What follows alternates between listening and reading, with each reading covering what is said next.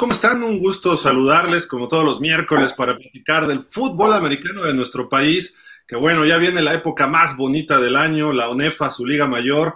Mañana va a ser presentada oficialmente, la temporada arranca los primeros días de septiembre, ya hemos platicado un poquito de eso, pero vamos a abundar un poco más el día de hoy. Todavía hay reacciones acerca de la selección mundial femenil, la selección mexicana, perdón, este femenil, y pues vamos a desglosar un poco cómo vienen los equipos de la Liga Mayor eh, uno por uno, rápido, qué hay, qué no hay. Y pues ya listos todos. Como pueden ver, estamos con ustedes, Jorge Iglesias, José Luis Ayala, su servidor Gildardo Figueroa, a ver si se incorpora en un ratito Santiago Ibáñez, que prometió ya estar con nosotros el día de hoy. Y pues bueno, aquí estamos con muchísimo, muchísimo gusto. Jorge, ¿cómo estás? Un saludo, buena tarde. Buena tarde, pues aquí ya este, listos para desmenuzar lo que va a ser la última semana en la pretemporada en ONEFA. Este, recordemos que ya hay campeones en los nacionales de categoría U17 y U19 y vamos a seguir hablando de este asunto de, la selección femenil equipadas. Este, a ver qué nos dice su abogada y pues aquí seguimos en el mundo del fútbol que tanto nos apasiona. Así es, como siempre, muchas gracias a Jorge. Y vámonos con José Luis Ayala, Joslar Sport. ¿Cómo estás, Joslar? Estimado Gil, Jorge, buenas tardes a todos. Van aquí listos para hablar una semana más de, de nuestro fútbol americano, una semana en la cual ha habido mucho tema. Eh, hay gente que incluso ya dice ya chole con el tema de las jugadoras, pero la verdad es que es un tema que hay que, hay que abordar. Eh, hay que tocar el tema de César Barrera y su posible destitución o permanencia. Hoy hay un evento importante allá en Monterrey para tratar el tema. Y también pues hay que hablar, ya hay que darle espacio a la Liga Mayor, ya estamos a semanas, prácticamente mañana, mañana arranca ya la presentación, como dice, de la temporada y ya tenemos mucho tema para poder hablar de la preparación de los equipos y, de, lo que podemos esperar para esta temporada. Así que listo para, para arrancar y para, prometo, dejarlos hablar mucho más tiempo esta vez. Gracias, gracias. No, como siempre, muchas gracias, José Luis. Eh, pues bueno, vamos a comenzar un poquito con el tema todavía de, las, de la selección nacional femenil. Eh, pues hicieron una conferencia de prensa, la organizaron ellas, ahí en la Torre Mayor, en el piso 51, si no me recuerdo. Eh, estuvieron eh, organizadas por un grupo de periodistas feministas, Opinión 51. bueno, es lo que se, se, tiene conocimiento hasta el momento.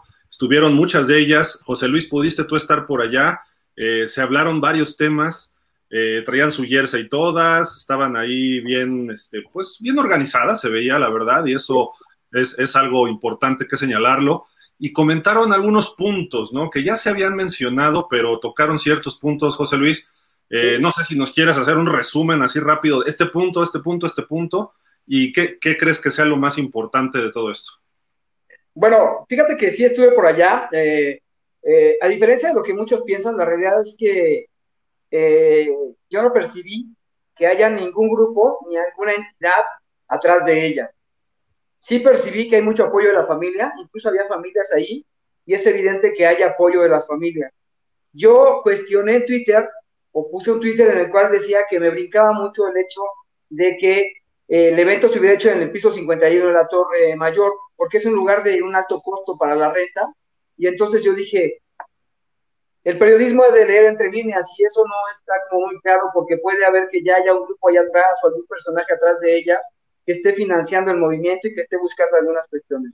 La realidad es que ya estando ahí, charlando con ellas, viendo cómo se desarrolló el evento, yo sí te podría asegurar que no vi a ningún grupo allá atrás, a ningún personaje allá atrás. Creo que muy puntual ellas aclararon que estuvieron ahí gracias al apoyo, no organización, simplemente al apoyo de Opinión 51 que es un, es un movimiento de comunicadoras feministas, Denise Dresser, Sandra Romandía, eh, Paola Cerdeira, muchas comunicadoras que están eh, en los medios de comunicación, que están agrupadas en este grupo, y me parece muy lógico que ellas les hayan dicho, nosotros les patrocinamos un lugar para que puedan dar su conferencia, y me parece muy lógico que un grupo feminista de este calibre, de este nivel, esté aportándoles ideas y apoyándolas pero no creo que ese grupo las esté apoyando ideológicamente ni esté, ni esté atrás de ellas. Yo, yo sí creo que no hay nadie atrás de ellas, ellas fueron muy reiterativas, e incluso se llegaban a molestar de repente cuando les decías, y ya vieron a alguien que pudiera sustituir a Barrera, y pensabas que, les, que pensaba que les estabas preguntando si había alguien atrás de ellas, y no, lo que se les preguntaba, yo concretamente se los pregunté, es si ya visualizaron la posibilidad de que alguien sea el sustituto de Barrera, para lo cual también me dijeron que no. En resumen, yo te diría que dieron su versión de los hechos, de lo ocurrido, la cual contrasta en mucho con lo dicho por Barrera. Los hechos no, la forma en la que se dieron sí. Sí es muy contrastante lo que, lo que dijo Barrera con lo que ellas dicen, ¿no? Y eso eh, me parece que era lógico.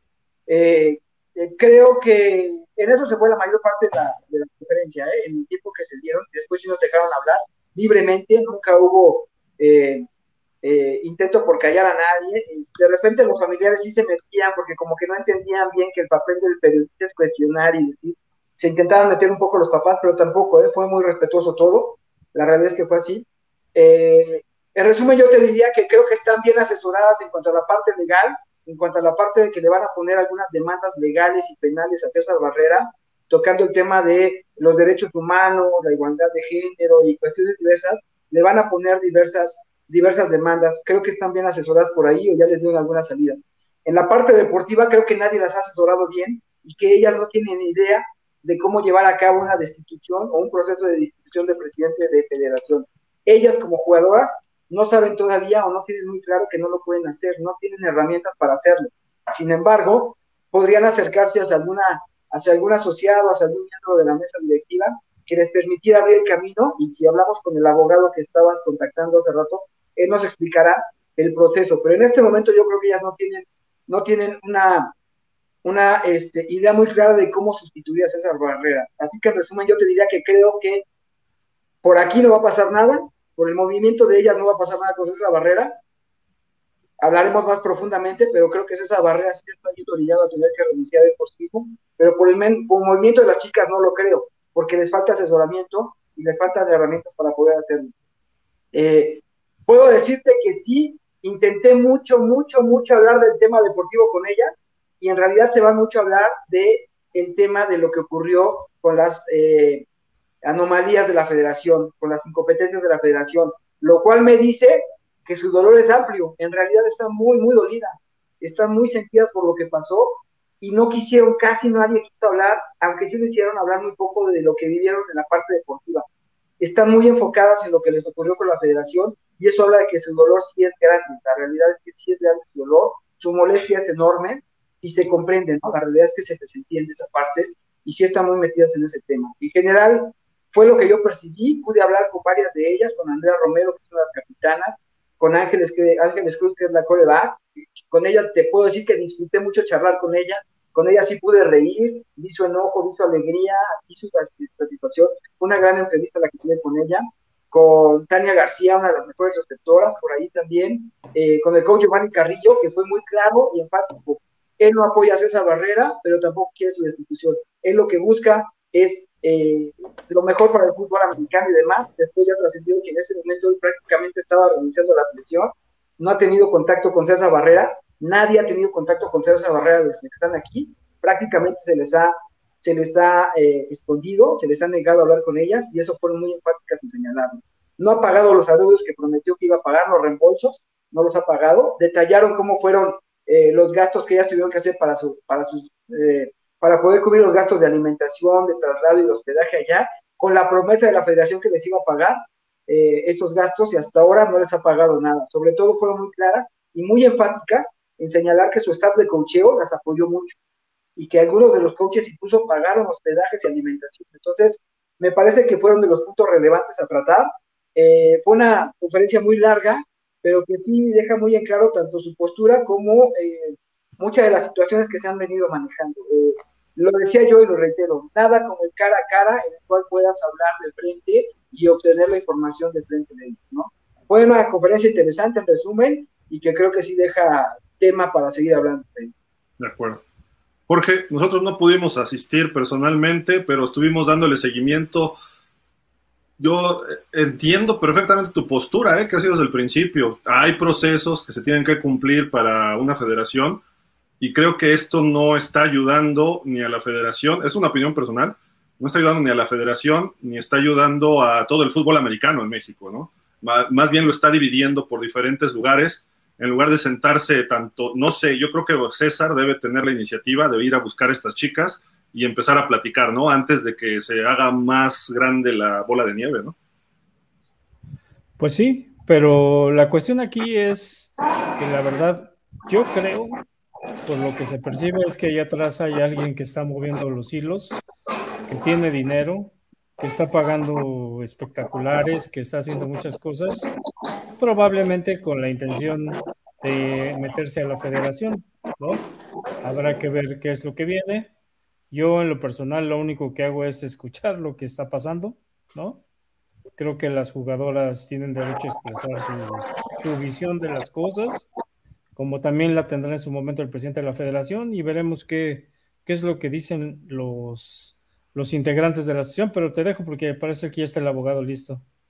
Sí, ya se está conectando con nosotros Salvador Herrera, bueno, licenciado abogado especializado en deportes, eh, director general y fundador de Sports Legal México. Salvador, ¿cómo estás? Buenas tardes. Bien, Gil, este, un saludo a todos. Una disculpa, estoy por subirme a un avión, este, pero es un tema muy interesante el que están tocando en la mesa y, y ya lo habíamos platicado, Gil. Este, pues hay algunas situaciones, algunos derechos que las, jugadoras pretenden eh, pues hacer valer. Este, y pues adelante, estoy aquí atento a, cualquier duda que tengan al respecto. La, primera pregunta, este, Salvador, ¿qué es lo que concretamente eh, están pidiendo estas chicas? Y si crees que tenga validez que, no sé, llegar a, a, a juzgados, eh, hay un movimiento que ellas dicen que no les preocupa de sacar al presidente de la federación, César Barrera, pero hay espectaculares y se cuelgan a lo mejor del movimiento de ellas otras personas. ¿Hay validez? O sea, ¿puede, puede proceder legalmente, es la palabra, todo lo que está, ellas están reclamando? Fíjate que lo que yo pude apreciar, este, Gil, compañeros de la mesa, es derivado de un comunicado que me hiciste llegar, lo que ellas están pretendiendo hacer valer o, jurídicamente lo que yo advierto de o podemos desprender de ese comunicado es que primero refieren dos temas. Uno es un posible acto de discriminación que comete el presidente de la federación en su contra. El siguiente es un tema de corrupción. Habla de que si el recurso que estaba destinado para solventar los gastos de su viaje no llegó a tiempo, pues dejan entre ahí en tela de duda, pues, ¿qué pasó con ese recurso? Eh, recurso económico me refiero. Eh, aquí yo veo dos aristas. La primera es, si efectivamente, eh, constitucionalmente hay un derecho a la cultura física y al deporte, está regulado en el artículo cuarto de la Constitución. Sin embargo, eh, no necesariamente eh, una petición o el alcance que ellos, en este caso, si, si fueron asesoradas por algún abogado, no necesariamente ese alcance se debe de interpretar como para mencionar que están menoscabando un derecho humano a la cultura física y al deporte. Eh, por temas de discriminación, también hay que ser muy cuidadosos cuando se hable de discriminación. ¿A, ¿A, qué voy con esto?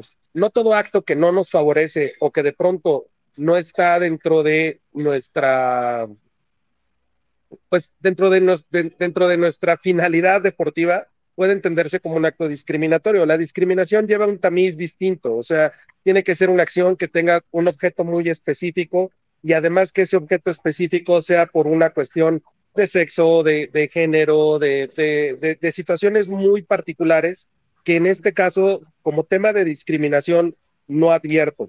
Eh, leí un poquito eh, con detenimiento el comunicado y hablaban de que incluso se les había este, negado la posibilidad de traer una presea del Mundial. El tema aquí eh, esencialmente es que estamos hablando de cuestiones subjetivas. ¿A qué voy con esto? Nada nos dice que si fueran al Mundial, forzosamente tendrían que haber traído una medalla. Eso, eso es un primer tema a dilucidar.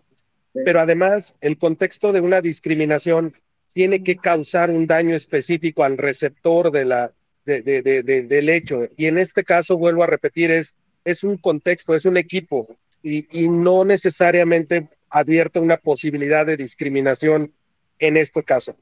Lo que es muy importante y sí creo que sería materia de que se investigara para evidentemente se, se, se cuide la integridad deportiva y, y, los fines del deporte es qué pasó con ese recurso. O sea, sabemos si ese recurso llegó, bueno, llegó a destiempo, pero ¿por qué llegó a destiempo? Si alguien lo ocupó, alguien lo distrajo de ese fin y lo, lo llevó a otro lado. O sea, si hay algún tema de alguna responsabilidad administrativa en particular para saber por qué llegó tarde el recurso para que ellas pudieran ir al Mundial. De ahí en fuera, Gil, amigos de la mesa, creo yo que estamos en una problemática no, no novedosa en el deporte mexicano, estamos en una práctica reiterativa en donde los apoyos, si llegan, pues a veces llegan muy tarde, ¿no? Entonces, no creo que estemos en algo tan novedoso y sí pudiera haber a lo mejor una intención de, pues, eh, quitar, a, quitar a la cabeza de la federación, ¿no? José Luis, ¿quieres preguntarle algo al licenciado Herrera?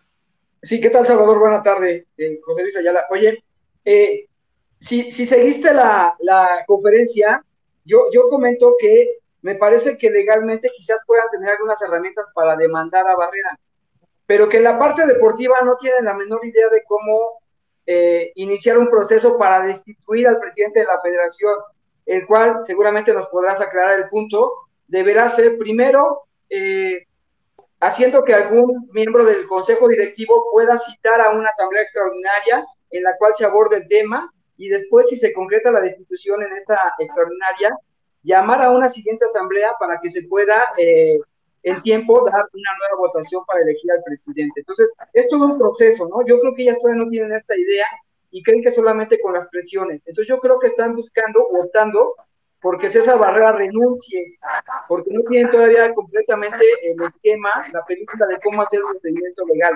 Fue lo que yo percibí, no sé si estoy correcto en lo que tú dices. Y, este, mira bien cómo lo dices, efectivamente, eh, eh, hay una situación muy particular en el, en el ámbito legal. Lo primero sería es identificar quién podría ser la parte que tiene una afectación o un daño. O sea, en su caso, en su caso, vuelvo a reiterar, si se distrajo dinero público, no necesariamente es dinero de ellas, es dinero de la federación. Y no de la federación, me refiero del Estado, vamos. Entonces, eh, eh, eso sería una primera postura. La siguiente postura que yo advierto, como tú bien lo dices, debe de seguir una, un camino de, de acuerdo a los estatutos de la federación. Saber si eh, efectivamente hay un camino, hay que, hay que llamar a una asamblea, si de esa asamblea se advierte alguna responsabilidad que termine en la destitución del presidente. Sin embargo, como tal, yo coincido contigo en, en, tu comentario. Jurídicamente yo veo poca, poca posibilidad en cuanto al tema del dinero. Podría haber alguna responsabilidad administrativa por un mal manejo y esa responsabilidad administrativa, dilucidarla, sí en una asamblea de acuerdo a los estatutos, en fin, por ahí podría ser, pero jurídicamente, insisto, o sea, eh, en el, en el escenario más este, complejo, ni siquiera es dinero de ellas, pues, o sea, nadie, no hay un perjuicio patrimonial hacia ellas, no veo, no veo un tema eh, que les afecte en su patrimonio de ellas. Deportivamente, pues eh, ustedes que son los expertos en, en, la materia, pues podríamos ver que si hubo o no una afectación al desarrollo de la, de, la selección mexicana, en fin. Pero insisto, jurídicamente no le veo mucho camino. Podrían pedir la intervención del tribunal, pero es un, de, de un tribunal nacional que ve las cuestiones deportivas, pero es un tribunal que está en desuso. O sea, eh, la verdad es que es un elefante blanco aquí en México, el, Tribunal de Arbitraje en materia deportiva. O sea, y te vas al tribunal y luego te vas al TAS y ya te aventaste cuatro años, ¿no? Sí, ya, ya, pasaron. Ya pasaron dos mundiales más, entonces la verdad es que, que, que por ahí no vas. Yo creo que podrían agarrar una postura a lo mejor administrativa dentro de alguna responsabilidad. Hay que leer bien los estatutos de la federación, habría que citar una asamblea y ver cuál es el camino correcto para poder citar a esa asamblea y que esa asamblea pues tenga, tenga, esté legalmente constituida para el, para el fin que van a, pretender, que en este caso yo lo advierto muy claro, destituir a, César Barrera, ¿no? César, Salvador, es muy claro que ellas quieren destituir a César. Sin embargo, es mucho el ruido que hay ahorita en medios, ¿no? La noticia es bomba y es, es cierto, es mucho ruido, pero es muy endeble los argumentos para poder sacarlo, ¿no? Entonces, creo que quizás la estrategia sería buscar la manera de presionarlo para que él renuncie, ¿no? Creo que sería el mejor camino, porque legalmente está muy complicado la manera en la que lo están buscando hacer, ¿no? Sí, obviamente en México, lamentablemente, pues ya hay, ya hay una tercera vía, ¿no? Que es el juicio en medios de comunicación. Y el juicio en medios de comunicación a veces resulta mucho más grave para el cuarto poder. sí, ya se frició ahí, Chava. Chava, Chava, Salvador. Sí. Se frició ahí su señal un poquito, a ver si ahorita regresa. Este, ahorita vamos contigo, Jorge, nada más que regrese Chava para que le hagas una pregunta. este, pero bueno, sí, el, cuarto poder y ahora el quinto poder, que son las redes sociales, ¿no? También es. Oh, perdón, se cortó por ahí. Perdón, Chava, eh, estaba diciendo el cuarto poder y hoy en día hasta el quinto poder, las redes sociales, ¿no? Igual, del mismo modo coincido, o sea, yo creo que una estrategia de medios hoy en día resulta a veces mucho más eficaz que una petición en un tribunal, porque, este, pues sin duda, ¿no? Sin duda tiene, hay un linchamiento mediático, sin duda, pues al, al, al, paso del tiempo y si esto adquiere relevancia en medios de comunicación, pues van a, van a rodar cabezas hacia abajo y no hacia arriba. Jorge, eh, si quieres hacerle alguna pregunta a Salvador Herrera. Ah, Salvador, mucho gusto antes que nada. Oye, es factible? Es, es, es evidente que para que esto proceda, se tendría que ir a la génesis de esta situación. Donde surge todo este problema es en una tardía entrega de recursos por parte de la CONADE. ¿Tú ves factible que CONADE le dé, le dé paso a una denuncia o alguna cuestión de ese tipo que finalmente podría revertirse contra ellos mismos? Es decir, sería tanto como dispararse en el pie, ¿no? Porque si le dan paso a esto, es decir, sí, pues saben que yo me equivoqué primero. Sí, mira, como, como bien lo comentas, puedes abrir la caja de Pandora y decir, oye, nosotros sí mandamos el recurso y puede haber ahí algún, eh, decían en la Federación Mexicana de Fútbol, la secretaria que, que no mandaba a tiempo los, el fax o la secretaria que no inscribía a tiempo al jugador. Yo no dudo que de pronto vaya a salir en la Federación de Fútbol Americano una secretaria que no hizo bien su chamba y que ella sea la causante de, de esta situación. O sea, eh, de pronto de pronto, como les decía, pues el, el, el, el, tema administrativo que creo yo que sí alguien falló y que sí creo que alguien debería de asumir una responsabilidad por impedir que estas niñas que se ganaron el lugar fueran, este, pero podría terminar en, en el despido de, una, de la misma secretaria que se pasó de, de la Federación de Fútbol Mexicano a la Federación de, de, de Fútbol Americano. Este, oye, porque es la única y es muy buena onda. sí. oye, Salvador, hay, que vale la pena la federación. Estás hablando de medios, el, linchamiento de redes sociales, una campaña anti, anti César Barrera. ¿César Barrera podría proceder contra las muchachas legalmente por su imagen, por el daño moral que le están haciendo a él o a la federación o incluso al fútbol americano con este movimiento sin antes sentarse a platicar con él? Sí, o sea, de, de, pronto para acreditar un daño moral, o sea, hay, ciertas, ciertas este, especificaciones que la norma te, te diga, ¿no? Lo primero es que tendría que ser tangible. No necesariamente lo que yo creo que afecta a mi imagen es lo que realmente cuesta mi imagen, ¿no? Entonces, eh, pues claro, sería una labor muy, muy este, ardua por parte de César el, el, el, acreditar esto y tendría que venir con un soporte además, ¿no? Ejemplo, que él hubiera hecho eh, de manera concienzuda su labor y que a lo mejor hubiera sido otra persona quien hubiera fallado, llámese Conade o llámese las propias chavas, ¿no? Diciendo, no, yo sí entregué a tiempo el recurso y ellas no fueron. Eh, yo creo que también sería una batalla que no quisiera librar él, o sea, realmente sería como seguir alimentando el monstruo. Este, Yo creo que lo que eh, en este caso va a suceder es que este linchamiento mediático que ha tenido, pues pase su tiempo, saldrá, me imagino, a dar una explicación eh, si no él, vuelvo a repetir, a encontrar a alguien que, que asuma una responsabilidad, pero no, no veo tanto como eh, de pronto que él pueda verse afectado en, en, en, su persona. A lo mejor podría ser un llamado a la unidad de la comunidad del fútbol americano, ver en qué puede mejorar y terminar en un apretón de manos y, y, y en a lo mejor algún acuerdo para que esto pues, no se vuelva a repetir, ¿no? No, no sé cómo andes de tiempo. ahora. Exacto. ¿Procede una auditoría? ¿Qué es lo que tendría que hacer este, la federación para, para terminar Casi de finiquitar? Se me está este cortando su voz, Gil. Este, estoy por, por abordar. Este, ah, no te preocupes. No escucho mucho lo que me preguntaron, pero no sé si, si hay, hubiera oportunidad, yo me conecto pues, la, eh, eh, cuando ustedes me indiquen, porque es un tema muy, muy interesante. Lo hacemos en el programa. Sí, les Adelante, mando un saludo. Salvador, muchas gracias. A los tres. Gracias, Salvador. Muchísimas gracias. Nos aclaraste muchas cosas.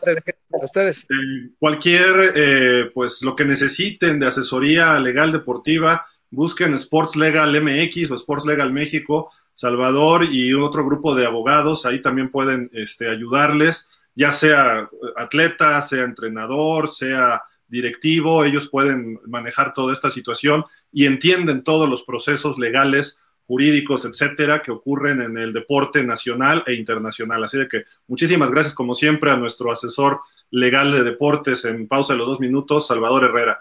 Eh, pues yo lo único que le iba a preguntar, que creo que quedó pendiente y es un tema recurrente, este, José Luis, Jorge, amigos, es que se está hablando de violencia de género, ¿no? Y violencia de género, primero creo que pues lo más cercano a la violencia de género es una pareja, ¿no? Y hay diferentes tipos de violencia hay como 14 tipos de violencia de género, incluso psicológica, económica, verbal, eh, separación de seres queridos, etcétera, y tiene que ver mucho más con la familia, pero también puede ser contra una mujer.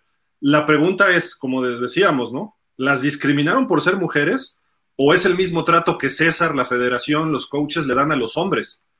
¿No? O sea, yo creo que a lo mejor puede haber cierto desconocimiento, pero yo no veo por parte de César eh, a lo mejor sí hubo alguna agresión y nos los dijo aquí esta chica eh, Tata, eh, Cintia Tata Olivares, que le gritoneó un día, le dijo, ya párale, ¿no? Pero no veo ningún insulto, me dijo que no hubo, le levantó la mano ni mucho menos, es una reacción humana que yo veo hasta ahorita, no estoy diciendo, yo no estuve ahí, simple y sencillamente lo que dijo esta chica, pero pues creo que la violencia tendría que demostrarse, ¿no? Para que ellas puedan acreditarlo eh, y no yo personalmente no siento que haya una discriminación. No sé ustedes cómo lo vean, este José Luis, eh, Jorge. Es, es exactamente lo que te iba a decir. Una cosa es lo que yo diga y otra cosa es lo que yo pruebe que pasó. Entonces, para poder acusar a alguien de alguna conducta o de alguna situación, necesitas tener pruebas. Yo creo que este tipo de situaciones es complicado para mostrarse en una situación legal, ¿no? Pero en realidad lo que estamos oyendo son voces de las jugadoras dolidas, muy dolidas por la situación que pasó y en realidad este pues no tenemos así claramente pues un video o alguna situación en la que se vea este tipo de situaciones de las que están acusando a, César Barrera, ¿no? Y también habrá que esperar a ver qué es lo que dice César después de todo este asunto, una vez que termine hoy la reunión de la de la Federación Mexicana de Fútbol Americano en Monterrey, ¿no? Que ahí también se van a dilucidar muchas cosas y vamos a ver qué es lo que viene para el futuro, porque creo que entre los temas a tratar hoy está incluso el plan de desarrollo para el año próximo. Entonces, a ver qué, qué es lo que después nos dice César Barrera en relación a todo esto, ¿no? Correcto. José Luis. yo, yo, yo creo que de acuerdo a lo que nos dice el abogado, y concuerdo con él, porque lo decía yo después de la conferencia, veo muy endeble, veo muy endeble eh, el proceso que están manejando ellas. La estrategia, si bien estás asesorado, creo que es muy subjetivo lo que están señalando ella, como nos lo dice el abogado, ¿no? Tanto el, tema de género, eh, la violación de los derechos humanos, los, temas presupuestales, eh, son, como, son, como la medalla, son como muy endebles.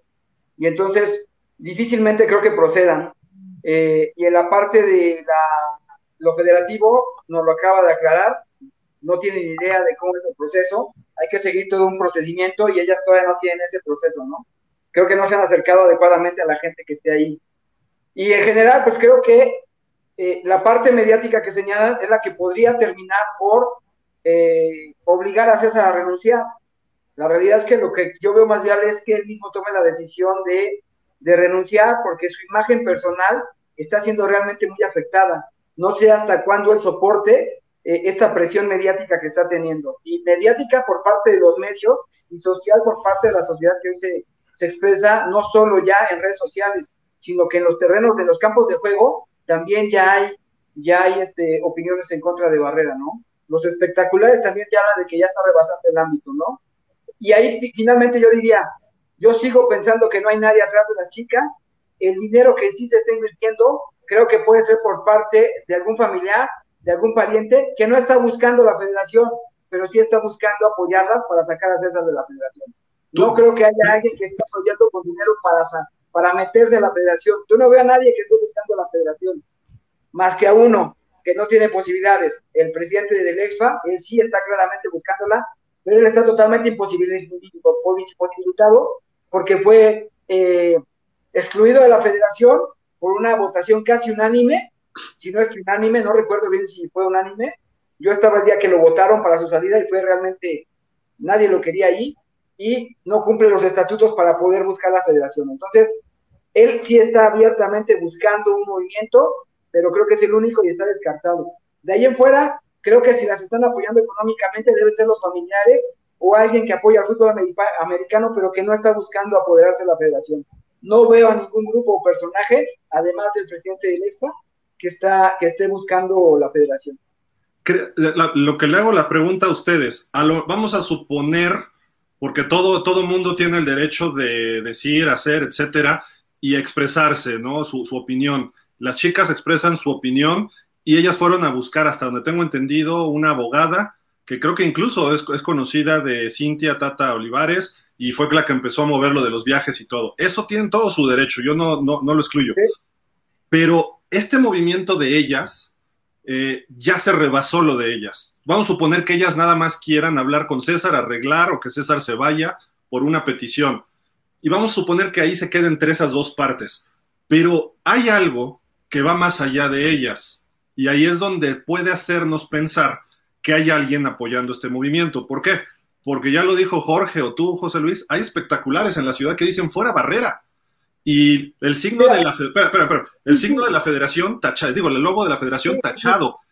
Alguien a lo mejor se está subiendo a este movimiento con dinero, porque eso te cuesta al mes 30, 40 mil pesos mensuales, son espectaculares en la Ciudad de México. Esos espectaculares, alguien los está pagando y no son que yo tengo de datos, lo que yo tengo de datos es que el tío de una de ellas es un personaje que está muy metido ahora en el fútbol americano como patrocinador está patrocinando a los equipos politécnicos, a la UNEFA y a varios equipos FADEMAC. Es alguien que le está, y es tío de una de ellas. ¿Quién es? ¿Quién es? ¿Eh? ¿Quién es? La marca que vemos ahí, MC. MCA, una de inversiones, ¿no? Que es donde creo que es tío o tiene algún parentesco con, eh, con Andrea Romero. no estoy seguro, pero creo. Y entonces es muy lógico que si él le apoya al fútbol americano, usted pues diga, yo las apoyo para que su movimiento proceda pero ni siquiera creo que él esté buscando la federación. No hay un personaje pues que, esté, que esté buscando la pues, federación. ¿Sabes qué, José Luis? Se está ganando mucho poder porque ya está patrocinando a UNEFA. Sí, tiene muchos patrocinios. La verdad, mira, pero eso no significa, no significa, perdón, porque que esté buscando la federación. Sí podría ser claramente él y otros buscando, pero no no sé, yo no veo por dónde se estén moviendo para decir yo levanto la mano y yo a la federación. Si me preguntas, ahora, yo podría decir que se ve más que LFA quisiera buscar la federación, y ni siquiera ellos, ¿eh? No hay un personaje que haya levantado más que el presidente del Exxon, que lo ha buscado por años, pero no hay un personaje que se haya hecho evidente, presente o que esté ahí diciendo yo quiero la federación. Yo no, he visto a pues nadie, ni siquiera él que esté. No hay, no hay, nadie, no hay nadie que sea tan tonto de sacar la cabeza en estos momentos cuando todo está tan álgido. es evidente que, empiezan a mover, empiezan a mover las cosas desde atrás. Yo no estoy diciendo que sea esta persona a la que tú te refieres, pero es, es evidente que hay alguien que tiene interés en que salga César Barra de la federación. Ya por ahí uno de nuestros compañeros nos platicó que incluso en Monterrey están hablando de crear una confederación y no sé qué tantas cosas, que en realidad el, tema aquí es que lo que se está buscando es que alguien salga de un organismo para que entre otra persona, que te puedo asegurar que ya está diciendo que él tiene el plan, que va a ser, que va a cambiar, que esto va a ser diferente, y está empezando a juntar un grupo de personas que lo van a apoyar para que intente llegar o llegue o lo que sea. Y el, asunto aquí es que en realidad los integrantes de la, de la, de la federación, que son las asociaciones y demás, yo no veo que se manifiesten en algún sentido en decir, oigan, ¿sabe qué? Es que este es el, esto es lo que tenemos que hacer para seguir trabajando como una institución. Todo es grillas, todo es verse a quién quitan, todo es ver a quién ponen, todo es decir que hizo mal, todo es decir que hizo bien, este, nadie conoce exactamente cómo están los estatutos y reglamentos, todos creen que pueden hacer cosas y, este asunto está creciendo mediáticamente. ¿Cuándo se va a terminar? Yo te voy a decir una cosa, está muy afectado César Barrera porque no ha hablado. Cuando empiece a hablar, se van a empezar a dilucidar muchas cosas. Por ejemplo, esta semana salió a hablar el empresario que es propietario de la marca que vistió a la selección mexicana y dijo que en realidad César Barrera no tiene nada que hacer ahí. A él lo acusaron en una conferencia de ser el dueño de esa empresa. El dueño ya dijo que no, que no es cierto, que no tiene ningún asunto ni tiene ninguna injerencia en esa empresa. Entonces, ese tipo de cosas se van a empezar a conocer. En ese momento nos vamos a dar cuenta realmente qué es lo que en términos mediáticos ha sido mentira y que realmente es verdad. Porque también quiero decir que en el asunto de los medios de comunicación, especialmente lo que se refiere a medios, a medios, a medios impresos, iba a decir, a medios digitales, lo que priva mucho son las fake news y las acusaciones sin sustento. A César lo han acusado mucho y yo he visto pocas pruebas de las cosas que dicen que ha hecho. Entonces, mientras no haya un sustento legal y regreso a lo mismo, ¿cómo quieren llegar a una a un congreso a pedir la salida de César Barreras si legalmente no tienen las herramientas para hacerlo? Pero todo es grilla, todo es alguien está moviendo este asunto, están aprovechando que las jugadoras están muy molestas, como debe de ser, están con todo contra el presidente de la federación, pero no puede ser que en ese afán de, estar contra un personaje se dejen llevar por ese, por ese enojo sin razonar realmente qué es lo que tienen que hacer para poder hacer algo como lo que ellas pretenden. Yo insisto, el asunto de la salida de César Barrera solamente se puede dilucidar en el marco de la federación todo lo que se diga en medios de comunicación, todas las pancartas que salgan, todo lo que se haga por parte de la gente, son manifestaciones que solamente son eso, manifestaciones, opiniones. Este, aquí puede privar mi opinión, puede privar la de José Luis, la de Gildardo, la de Santiago, la de quien ustedes me digan, pero son solo eso, opiniones. En realidad, para poder llegar al, al, al meollo del asunto, decir, se tiene que ir por eso, es decir, a ver, vamos a solicitar una auditoría para que se evidencie si hubo malos manejos, si se robó dinero, si se aplicó mal, si hizo peculados y mil cosas que pueden surgir en una auditoría, pero hasta que no pase eso, todo lo que estemos platicando son asuntos que no van a llegar a ningún lado. Y en el asunto mediático, pues yo creo que hay que considerarlo como lo que son. Las redes sociales, la verdad, son fuente de muchas difamaciones y calumnias sin sustento y en realidad a mí me parece que quien, quien piense que porque en redes sociales están hablando mal de una persona, esa persona es el demonio y todos los demás son unos ángeles. En realidad aquí las redes sociales funcionan de una manera muy mala para la sociedad, porque lo único que están haciendo es permitir que en el anonimato, porque muchas de esas redes sociales que están hablando son redes anónimas, que gente que no da la cara, que se ponen seudónimos y demás, y en ese en ese disfraz están, están calumniando a la gente.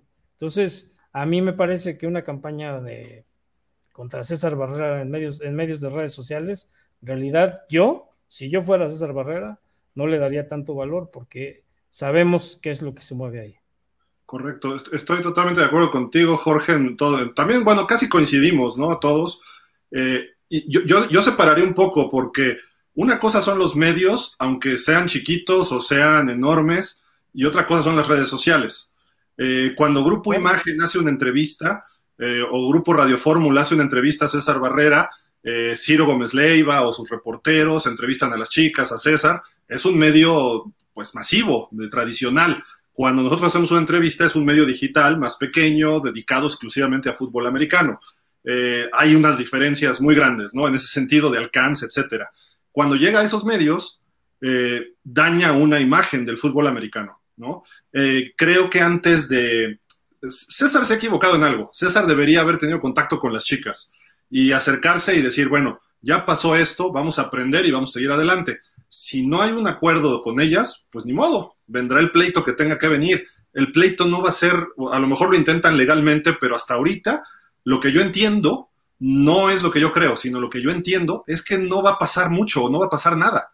¿Por qué? Porque hay procesos en la federación y hay procesos legales que se pueden tardar más que es la siguiente elección de, presidente de la federación, que creo que es en el 24, ¿no? 23-24. Estamos a mediados del 22, te puedes tardar 3, 4 años en un proceso o más, ¿no? Entonces, si quiere, se puede reelegir César Barrera y no va a pasar nada, ¿no? En lo que está su proceso judicial, legal o como lo queramos llamar. Y veo otro problema, las redes sociales. Hay, hay un problema que no es exclusivamente eh, de, este caso, sino va a la sociedad. Eh, José Luis, tú has cubierto más allá del deporte, ¿no? Como periodista, creo que tú también, Jorge. Yo no tanto, yo la verdad sí me he dedicado al deporte, pero pues veo, veo lo que pasa. Hay un movimiento feminista muy, feminista muy grande eh, hay, marchas, han reclamado a presidente, les han pedido apoyo, que no haya asesinatos de mujeres, etcétera. Entonces la sociedad, su apreciación, hombres, mujeres, niños, niñas, todo mundo, algo le ocurre a las mujeres y lo satanizamos. ¿No? O sea, eh, hay, que, hay que encontrar una equidad de género, no una desigualdad ahora a favor de la mujer. Tiene que haber una igualdad. Yo lo que veo es que les dieron un reglamento de comportamiento a las chicas que probablemente lo que hizo César, no sé si bien o mal, yo no estoy juzgando eso, hizo un copy-paste de lo que le da a los hombres en sus elecciones, ¿no? Porque habla de que no pueden tener relaciones íntimas y de que se conserven así, muchas cosas, que el celular, bla, bla, bla. Eh, probablemente eso se lo da a los hombres. Habría que preguntarle a los seleccionados este, varoniles de flag, de equipados, todos, les dan un reglamento el mismo y a lo mejor le hizo copy-paste y nada más le puso selección femenil, ¿no? O sea, eso puede haber sido un error, quizá de procedimiento, pero también hay que entender que yo no, yo no veo una injusticia de trato por ser mujeres. Y eso es lo que están manejando. La injusticia es un error, quizá administrativo, ya sea de CONADE, sea de César, que no le llegó el recurso a tiempo y no las pudo llevar a tiempo. Si te metes en eso de feminismo, si te metes en eso de que fuera barrera y te metes en esos hashtags y empiezas a mover redes sociales, se desvirtúa el movimiento, se desvirtúa la esencia y eso se lo comenté yo a Cintia. Hay que tener cuidado, hay que ver qué tiene fundamentos y qué no, porque si no puedes demostrar, se te revierte todo. O sea, y es muy dado nuestra sociedad actual que las mujeres quieran denunciar todo.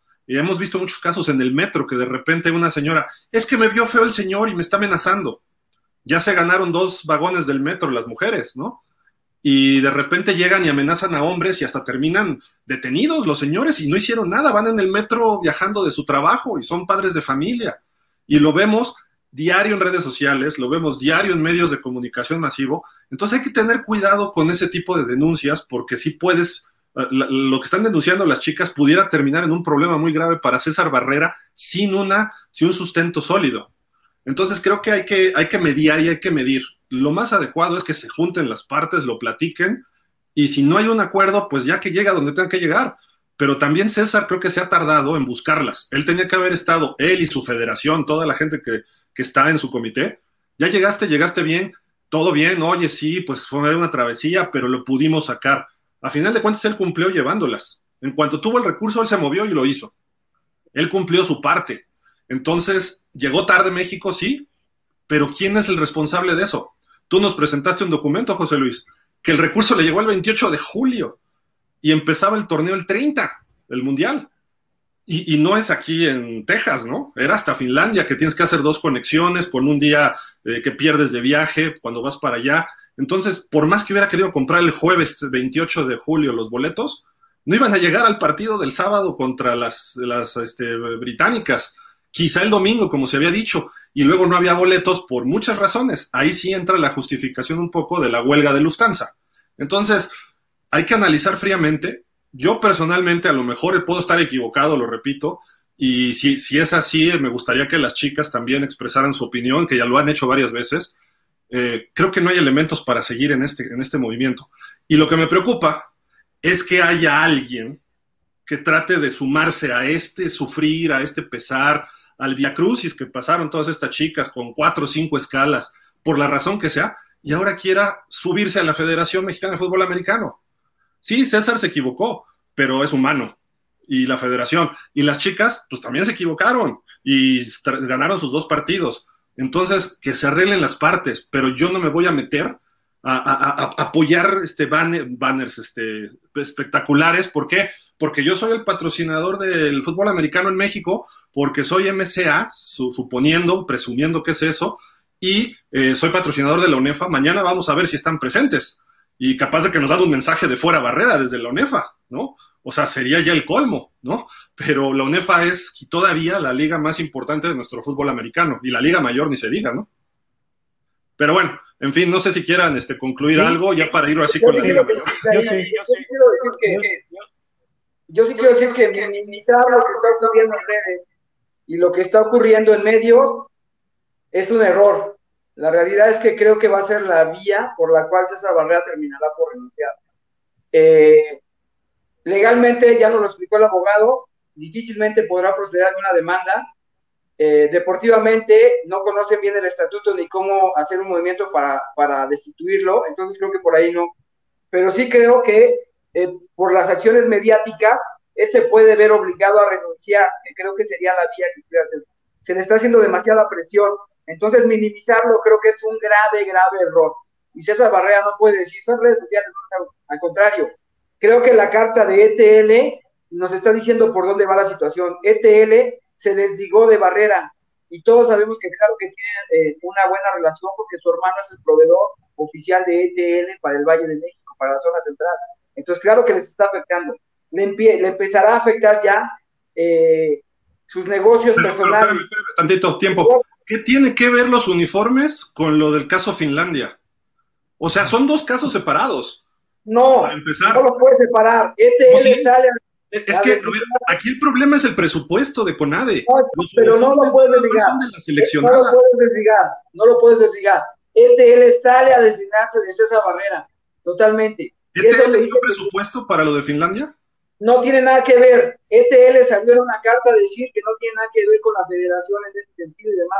Se está desligando. Ahí sabemos que ellos económicamente tienen acuerdos y entonces ahí lo que está reflejando es que ya esa relación se está fracturando.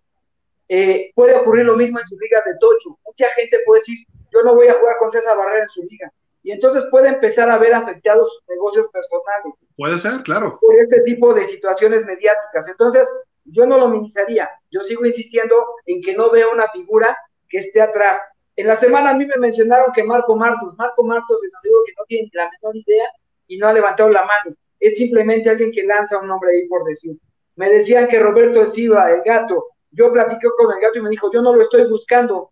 Si alguien me lo ofrecería, no le diría que no, pero no lo estoy buscando.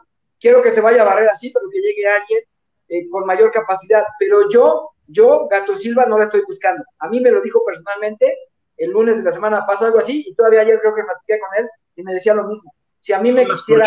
del fútbol americano. si alguien me quisiera, yo no le diría que no, pero creo que no soy el adecuado. Hay más gente. Él fue muy honesto y gato y me lo dijo. No la estoy buscando. No le diría que no, pero no la estoy buscando. ¿eh? Fue muy honesto y me lo dijo. Y cuando me mencionan a Marco Martos, yo creo que Martos no tiene la menor idea. No, no, nada. Entonces, esas son voladas que se avientan por aquí y por allá. Entonces, yo no veo un personaje que esté moviendo los hilos. Por más que le esté invirtiendo al fútbol americano, no creo que el dueño de esta marca esté buscando la federación porque sabe que no cumple con los requerimientos, los requerimientos que, que pide el estatuto. Entonces, no creo que lo esté buscando ahí, por ahí. Yo no veo una figura que lo esté haciendo. Tiene su corcholata MCA, ¿eh? Su creo corcholata que se la llama única salida que puede haber para las chicas es que mediáticamente la presión termine por aquí borrarse esa barrera, porque legalmente es muy que lo puedan sacar. Pero creo que mediáticamente la presión en este momento sí es demasiada y yo no creo que él aguante demasiado la presión, porque también ya la gente del fútbol americano le, empieza a expresar su, opinión en contra de su permanencia. Entonces creo que ese es el camino y minimizarlo sería un grave error, minimizar la, eh, la, la, presión mediática sería un error enorme, porque yo creo que por ahí va a ser la salida que, o la única eh, vía por la cual César Barrera puede presentar su renuncia. Legalmente creo que sería muy difícil, pero por ahí creo que sí puede darse la Jorge, ibas a decir algo, ¿no? Hace ratito también. Sí, este, que José Luis interpretó mal el documento que mandó ETL. Ellos no se deslindan de esa barrera. De hecho, ellos hablan de que han tenido una relación con la federación desde hace ocho años, cuando Jorge Orobio era el presidente. Lo que dicen es que César no tiene nada que ver en cuestiones administrativas, ni de propiedad, ni de nada con la marca. Eso es muy diferente a deslindarse. Eso es Una cosa es deslindarse y otra cosa es, es aclarar la situación. Porque Esta chamba es de leer entre líneas. De, algo que no es cierto. No, bueno, Esta pues, chamba es de leer entre líneas muchas cosas, pero lo que dice realmente es eso. Y la otra, yo quisiera escuchar de parte de las jugadoras, no fuera barrera, que nos dijeran qué se tiene que hacer a nivel selecciones femeniles de fútbol americano para que este tipo de situaciones ya no se presenten y para que podamos tener un avance y que en el futuro se... Yo me la planeación no fue un error, la planeación Pero es que ese no es su papel, yo. de manera adecuada. No es su papel y tampoco es objetivo. Pero, pero creo, pues sí, pues es su papel, pues lo tienen que cumplir. pero lo que yo quiero escuchar es que nos digan qué es lo que se tendrá que hacer, qué es lo que estuvo mal y cómo se va a cambiar para que esto funcione. Porque Estar pidiendo que la gente salga, que corran a no sé quién y no sé cuánto, eso no soluciona nada. En ningún lado el pedir la renuncia de cabezas y demás ha solucionado nada. Aquí se tiene que Esa llegar es una cosa. Su objetivo es hacer la renuncia de Barrera. ¿Cómo que realmente tenga validez, Lo que se tiene que hacer es un proyecto que realmente beneficie a las mujeres para que este tipo de cosas no se vuelvan a suceder. Eso es lo que yo creo que se tiene que hacer y es lo que no he oído de parte de nadie. Todo es adiós Barrera, que no se vaya, ya no lo queremos. Y finalmente, si Barrera logra salvar este asunto en el Congreso y se queda, ¿qué va a pasar con esas ligas que dicen, no, pues yo no quiero pertenecer a la federación? Pues está bien. Van a perder también cosas que han recibido por parte de ese organismo. Y tienen que estar conscientes, por ejemplo, si yo digo, no, es que yo ya no voy a ir a los nacionales. Pues a los que estoy amolando son a mis jugadores, ¿no? Si esa es la manera de, dirigir organizaciones, pues estamos en la olla. Aquí se tiene que ver de qué manera se salvan estas situaciones para el beneficio del fútbol. Y es lo que yo no veo aquí. Aquí todo es si Barrera hizo mal, si hizo esto, si tiene negocios, si no sé qué, las jugadoras están molestas y no sé cuánto. Pero la solución, ¿cuál es? ¿Cuál es la solución real para que el fútbol americano empiece a avanzar como todos queremos que avance. Porque todos queremos que en el futuro la selección de Tocho, la de femenil, la de niños, los nacionales, todos esos torneos estén en, plenitud y que no pasen las cosas. En el nacional también hubo problemas, nadie platicó de ellos porque nadie se enteró, porque nadie está al pendiente de otras categorías y de otras cosas. El fútbol americano es muy amplio, hay muchas cosas que la maneja la federación y creo que no han hecho tan mal papel en otras, en otras categorías. Aquí fue un desbarajuste que por los motivos que ustedes me digan se dio, pero creo que finalmente hay que ser propositivos en este tipo de situaciones para decir, a ver, creo que esto estuvo mal, ahora vamos a caminar hacia allá. Y en lugar de decirle, ¿sabes qué, Barrera, vete? ¿Sabes qué? Siéntate con nosotras porque tenemos una propuesta para que esto camine como debe de caminar. Ese es el papel que creo yo que deben de tener las jugadoras y no estarse victimizando como lo han hecho ahora que, que les hicieron y que no sé qué. Yo no sé si en el fondo fue o no fue, pero creo que tenemos que aprender a darle la vuelta a la página y empezar a enfocarnos en lo que realmente es importante para el fútbol americano y su desarrollo. Y creo que ellas ahorita tienen una gran oportunidad para poder incidir en las decisiones que se toman en la federación de una manera real, tangible y sin necesidad de que les digan, no, es que tú no eres de la asociación, tú no eres de esto. Si ellas son propositivas y ayudan al fútbol americano, a la federación, no a César Barrera, porque César Barrera en algún momento se va a ir y va a llegar alguien más. Tienen que ayudar a la federación para que en el futuro estas cosas ya no se den. Creo yo que ese es el camino que tendrían que tomar las jugadoras. José Luis, ahora sí, te escuchamos. No, estoy de acuerdo ahí. Yo creo que es confundirnos. Ellas en ningún momento han hablado de presentar un proyecto alterno de organización o de desarrollo. Jamás han hablado de eso. Su movimiento o lo que ellas buscan es destituir a Barrera para que después, en el ámbito del fútbol americano, por sí solo, genere un desarrollo en la federación. Pero ellas no están presentando un proyecto. Entonces, exigirles eso me parece que está fuera de lugar porque no es lo que han manejado desde el inicio. Ellas ni siquiera han presentado una cara de decir, este es nuestro candidato o esto es lo que queremos que se haga. Simplemente han pedido respeto y demás. Entonces, creo que es desvirtual lo que se está, lo que se está pidiendo. Y, eh, y, sí creo que eh, es muy clara su petición. Ella lo que quiere es que se vaya a Barrera y que después surjan los candidatos para ver quién sí presenta propuestas, ¿no? Que la gente o que los candidatos presenten sus propuestas, pero ellas en ningún momento han levantado la mano para decir, aquí está mi propuesta y esto es lo que quiero que se haga. Y no les podemos exigir eso. Yo creo que no, no se lo podemos exigir. Y que su, también creo que su petición de que se vaya a Barrera es válida. Es muy válida porque ellas fueron afectadas y demás. Y si con eso lo están haciendo, le corresponderá a Barrera decir por qué es, conveniente que él se quede, ¿no? Pero él ha decidido no dar la cara, ¿no? Es, una, un error increíble el no haberlas llamado cuando para decirte qué bueno que ya están aquí.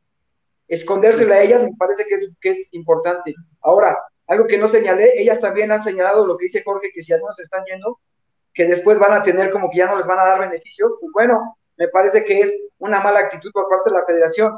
Ellas señalaron que ya comenzaba a recibir amenazas y que Barrera de alguna manera también las amenazó. Y ellas hablan de que hoy su movimiento es para evitar que las bloqueen en el próximo proceso mundialista y que las bloqueen en poder seguir jugando en sus ligas. Entonces, ellas lo que están pidiendo es respeto a su actividad como atletas y que salga el presidente de la federación que las ha amenazado. Jamás han dicho, esta es mi propuesta, porque yo creo que no es papel. Y ninguna de ellas se ha puesto ahí como líder para hacerlo. Entonces, pedírselos creo que sería, estaremos fuera de lugar porque nunca lo han intentado. Totalmente de acuerdo con ambas partes. Lo importante es que se sienten a platicar ambas partes. Y si quieren asesorados legalmente, que haya una mediación, una conciliación y que de ahí ellos se arreglen o no se arreglen. Eso ya es cosa, cosa de dos partes. Lo que a mí me afecta es que se metan terceras partes. Los medios estamos obligados a reportar, informar y podemos analizar, pero hay terceras partes invirtiendo en la campaña. Y ahí sí eso desvirtúa al fútbol americano. ¿Por qué? Porque no están siendo directos. Si yo voy a meterle dinero al movimiento de estas chicas, pues yo doy la cara. No pasa nada, ¿no? ¿Sabes qué? Gildardo estaba patrocinando a estas chicas. ¿Por qué? Porque voy por el puesto de barrera o voy a poner a Jorge, que es mi amigo, lo voy a poner de presidente. Punto. Y sí, Barrera no sabe, se equivocó, hizo, deshizo, eh, la CONADE no sirve para nada. Y yo lo digo, ¿cuál es el problema? pero no podemos andar escondiéndonos. Doy el dinero, tiro la piedra y escondo la mano. O subirse a un movimiento de unas chicas, eh, un movimiento que es muy válido, y nadie lo está descartando, de que ellas tienen el derecho a, expresar su opinión y lo que vivieron fue un via crucis. Y aún así ganaron sus dos partidos y probablemente se hubieran metido a medallas, ¿no? O sea, probablemente la de plata, porque las estadounidenses estaban muy fuertes. Si los vimos, vieron los partidos, parecían un equipo de colegial de Estados Unidos, ¿no? Y las mexicanas jugando muy bien, pero había diferencia de tamaños, velocidad, características técnicas, etcétera, y eso que México iba muy bien, o sea, ojo. Pero bueno, hubiéramos traído la de plata y hubiera sido algo muy valioso para nuestro país. Gran Bretaña le ganó a Canadá, si no mal recuerdo. Teníamos que jugar con Gran Bretaña, ¿eh? No era una garantía. Canadá también tiene es potencia del fútbol americano femenil quién sabe si nos le hubiéramos ganado a Gran Bretaña. También hay que ver esa situación, pero bueno, por eso creo que hay que separar muchas cosas. A final de cuentas se cumplieron, se fueron, hicieron su torneo lo que, lo que pudieron. Pero ojo, ojo con desvirtuar el movimiento, nada más es lo único que yo digo. Y redes sociales son muy importantes. Han puesto presidentes, no solo en México, sino en otros lados, presidentes de naciones. Entonces, ojo, sí pueden tumbar a Barrera, lo pueden afectar al grado extremo de que él renuncie, estoy de acuerdo en eso, José Luis. Pero, pero la realidad es que judicialmente tienes que tener un sustento para que eso de redes sociales también proceda. ¿No? O sea, yo puedo, o sea, no sé, el PRI denunciaba a Ricardo Anaya y sí, le desvirtuaron mucho su imagen en la campaña anterior por corrupción, etcétera, y le afectaron en votos, pero acabó la campaña presidencial. No ganó porque se les fue otro, que fue Andrés Manuel vamos a pensar en fútbol americano. El círculo está empezando a ver mal a César Barrera. ¿Qué va a pasar? Se va a empezar a sumar más gente y van a empezar a convocar, a convocar. Pero hay que ver quiénes están apoyando a César Barrera, si es la LFA, si es la FAM, si es la UNEFA. Y por aquí hay unos comentarios que les parece si los leemos rápido ya para ir ahora sí que con la Liga Mayor. Alex Indiana Camacho, saludos Alex. Dice, no fue unánime, hubo tres abstenciones y un voto en contra, que fue la CONA, a la cual desafiliaron un mes después. Ok. Dice, chequen la mesa directiva de la federación. ¿Cuánta gente es de ONEFA? Creo que todos, ¿no?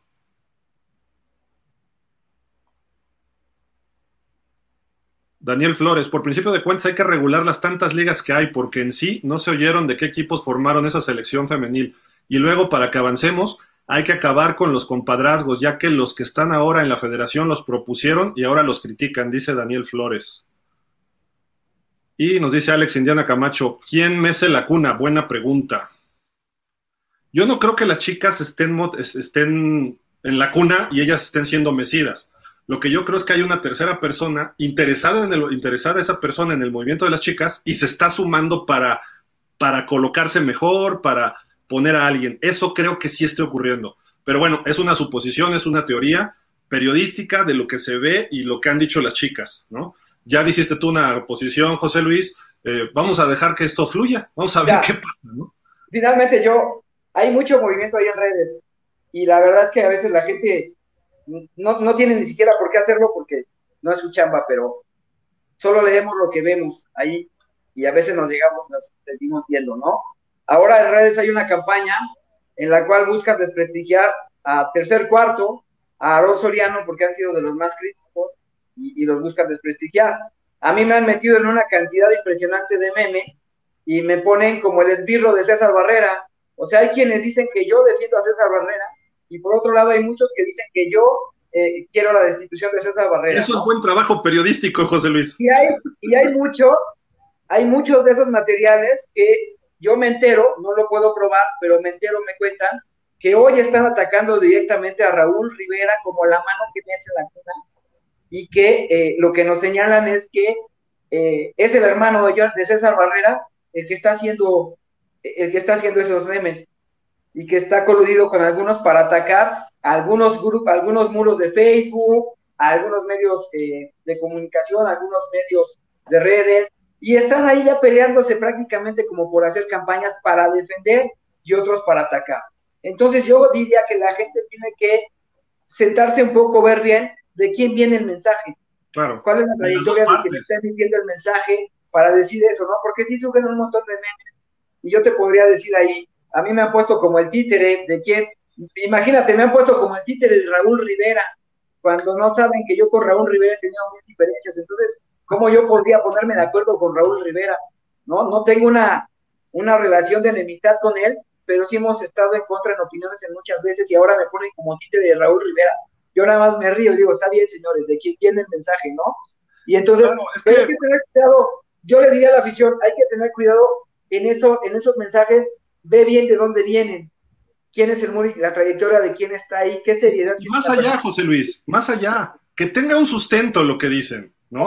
O sea, si, si, yo voy a decir que tú eres el títere de Raúl Rivera, pues tengo que presentar pruebas. Yo no te puedo acusar de ser títere de nadie, ¿no? Tengo que presentar las pruebas de que tú eres el títere de tal o cual o el que sea, o que estás deliberadamente en contra de tal. O sea, lo que hacen contra los medios digitales que, cubre, que cubrimos americano, contra tercer cuarto, contra este receptor, contra máximo avance, contra nosotros, es parte de lo mismo, pero las, unas partes van a atacar, otras partes van a apoyar. Va a decir alguien, qué buen trabajo hacen, otros van a decir que no. A Hoslar Sport, a la revista Enson. Yo creo que lo que nosotros hacemos es presentar la mayor cantidad de posturas, por lo menos en pausa. Digo, también hay estilos distintos de informar y de analizar. En pausa tratamos de presentar todas las posturas y analizar lo que hay, sin tomar partido. Eh, no sé, a lo mejor sí algún medio o algún periodista puede tomar partido y está en su libertad, ¿eh? está en su libertad de hacerlo, yo no lo critico. Si yo soy amigo de César Barrera y lo quiero apoyar, pues adelante. Pero si yo, si yo odio a César Barrera y me cae bien Raúl Rivera y quiero que él sea el presidente de la federación, se vale apoyarlo, ¿no? Pero, fíjate, pero fíjate, además es tan absurdo, que de repente te digo, yo he visto mucho ahora que están atacando a Raúl Rivera porque un elevado número de jugadores de la selección eran de Pumita, donde él coachaba, y que entonces las está influenciando y demás. Cuando el propio Raúl ha dicho que él no cuenta con, eh, en este momento no cuenta eh, con lo necesario para poder ser presidente de la federación. Es decir, por estatuto él no puede ser presidente de la federación. Y entonces él mismo lo ha dicho, yo no lo estoy buscando, ¿no? No es algo que esté buscando, pero ahí hay eh, personajes, si es el caso de que realmente sea el hermano o pariente o alguien de César Barrera, pues se agarra de algo para buscar defender a su hermano, de algo que a todas luces es, es burdo, ¿no? Yo lo único que digo, y lo repito, estas broncas que se están purgando a través de trendings en redes sociales, en espectaculares en la calle, entre que se esconde César Barrera, entre que estas chicas están presionando, que aparecen en imagen en televisión, que aparecen en entrevistas con nosotros, lo único que están perjudicando es al fútbol americano nacional. Llámese LFA, FAM, LEXFA, eh, fútbol americano femenil, FLAG. ¿Por qué? Porque la federación es el máximo representante. Si, si realmente César Barrera tuvo actos de corrupción, ya que se vaya. O sea, pero demuéstralo, ¿no? A ver, tú tuviste el dinero, te vas, ¿no? Pero hasta ahí. ¿Qué es lo que va a pasar cuando César Barrera vaya a buscar un patrocinador a algún otro lado? Yo soy vicepresidente de marketing de una empresota, la que quieras, Coca-Cola, ¿no? Y oye, mira que tenemos este programa a nivel nacional. ¿De qué federación vienes? De la de americano. Ah, y oye, ¿y cuántas las elecciones? ¿Y yo voy a patrocinar eso? ¿Para qué? Esto ya empezó a pasar. Las chicas en la conferencia incluso aclararon que ellas ya tienen contacto directo con Ana Guevara y que prácticamente... Eh, el problema viene de ahí, José Luis. Es que nadie ya no le va a dar presupuesto a esa barrera. José Luis, el origen, peor. Cerraste, cerraste el, el camino. viene de Conade. Se lo, mira, el, error de César es no señalar por nombre y apellido. Yo la primera entrevista que Dios nos la dio a nosotros, le dije, señala el apellido. Ana Guevara no te dio el dinero. El error es no saber cómo se maneja Conade. En todos los deportes, en todo el tiempo. Pero no solo en esa administración. De siempre, Conade te dice, sí te doy el dinero, pero te lo da mucho después de tu evento y César Barrera lo sabía y no se movió para conseguir ese dinero antes, aún sabiendo que se le iba a dar. De acuerdo. Eh, eh, ¿Cómo es posible que tenga un dinero en julio cuando lo solicitaste en noviembre, diciembre? Son jaladas de Ana Guevara y su... porque ese, dinero, ¿sabes cuándo sale? En marzo. En marzo. ese procedimiento ha sido con Bernardo Segú, con Bernardo de la Gaza. Y eso significa que es correcto con Jesús Mena, con Alfredo Castillo. Que siempre haya sido así, ¿es correcto? Con Vargas, siempre ha sido así. José Luis, no que solo en haya sido así, ¿es correcto? No. no solo en CONADE, así se maneja el gobierno. Por eso, la lana, ¿cuándo la tuvo CONADE? La lana que le dio la CEP del presupuesto anual del gobierno federal, ¿cuándo se la dio? En marzo le llegó. Y de marzo a julio se jineteó la lana a la CONADE. Punto. Y se la dio el 28 de julio a César. Toma ya para no, nos armen bronca los medios. Así es, así se maneja, El punto es que César lo sabía. ¿Dónde está el problema? Obvio lo sabía. Por eso, se por eso se quedó callado, eso nos queda claro. Pero obvio lo sabía, Orobio se movía antes para conseguir el dinero. Como se mueve antes, lo que hacía Orobio. Como se mueve antes, la Federación de Hockey, Joaquín de la Garma consigue el dinero sabiendo que con se lo va a dar hasta después del Mundial, ¿no? Antonio Lozano, cuando recibía dinero, se movía antes sabiendo que CONADE le iba a dar dinero El problema, mira, el problema es que una federación dependa de la CONADE. Ese es el problema. Luego, ya sabes cómo trabaja, ya sabes que te jinetean la lana hasta que se les da la gana. Entonces, busca por otro lado. Se lo dije mil veces a Jorge, le entregué programas de cómo comercializar la federación. Se los entregué a César y César me dijo, pues si puedes traer dinero cuando yo llegó, adelante. Entonces, ya lo sabían, saben a qué le tiran. Entonces César por eso cayó, se quedó callado, porque el problema sabe que el problema lo rebasa. El problema Ahí está su culpa. Ahí está su culpa, en no haber podido buscar dinero antes sabiendo que iban a tener los puestos. No, no es su culpa, ¿eh? es su responsabilidad, que es distinto. La culpa es de Ana Guevara. Ana Guevara estaba buena para criticar el deporte cuando ella era deportista y era periodista y ahora que está al frente no resuelve nada. Y tú lo sabes, José Luis, tú cubres, cubres mucho deporte amateur.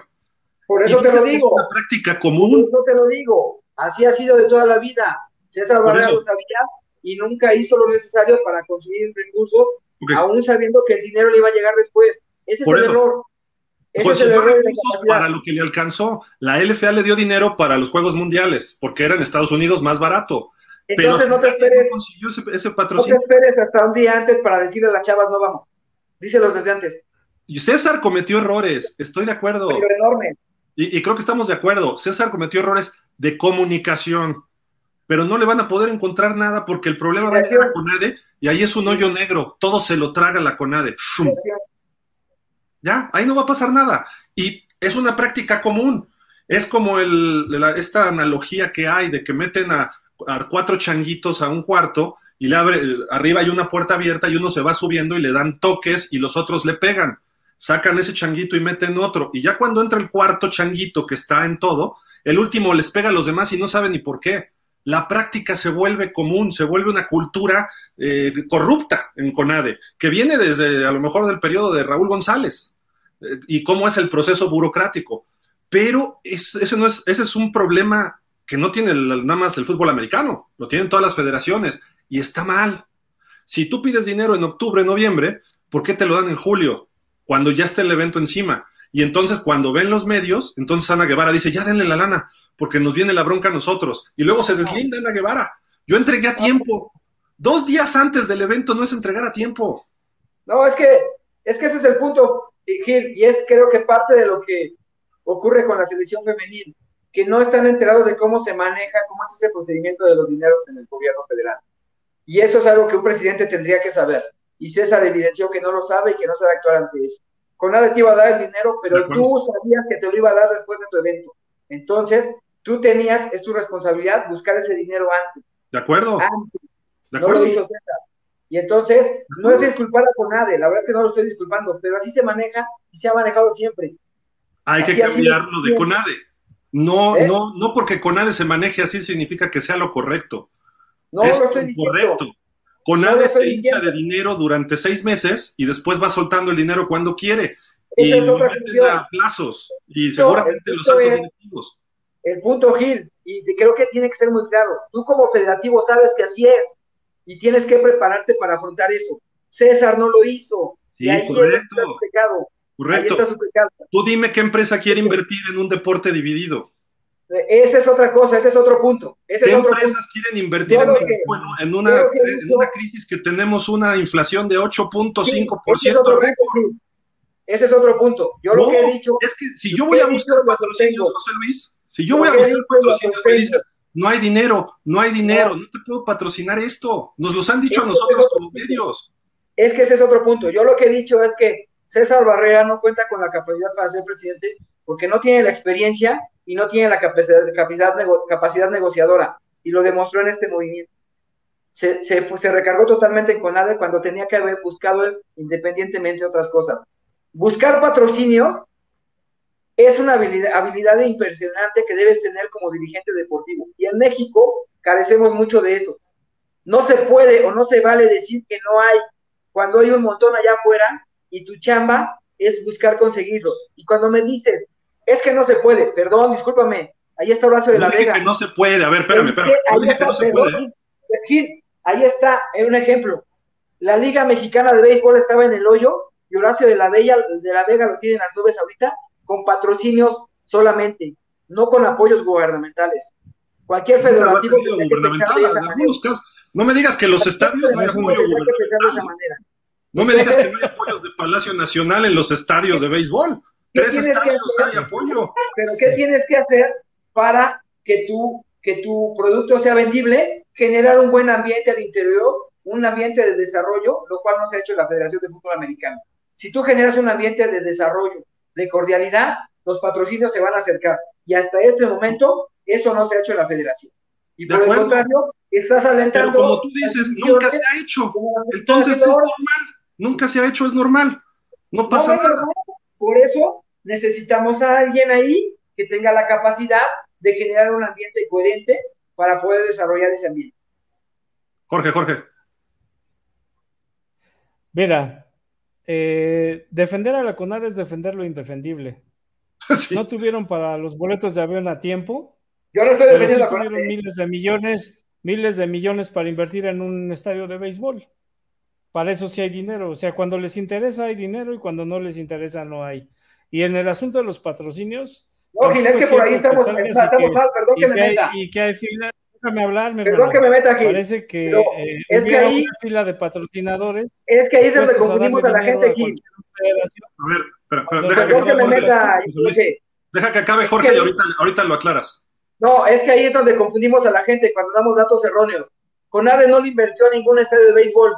Fue Palacio. El dinero para los estadios de béisbol salieron de una entidad distinta a Conade. Palacio Existe una productora de béisbol en este momento que es la que da ese dinero. No es dinero de Conade. Entonces Pero ahí. Se lo quitaron a Conade. Le bajaron el presupuesto a Conade. Se lo dan a esa área para apoyar el béisbol. A tres deportes.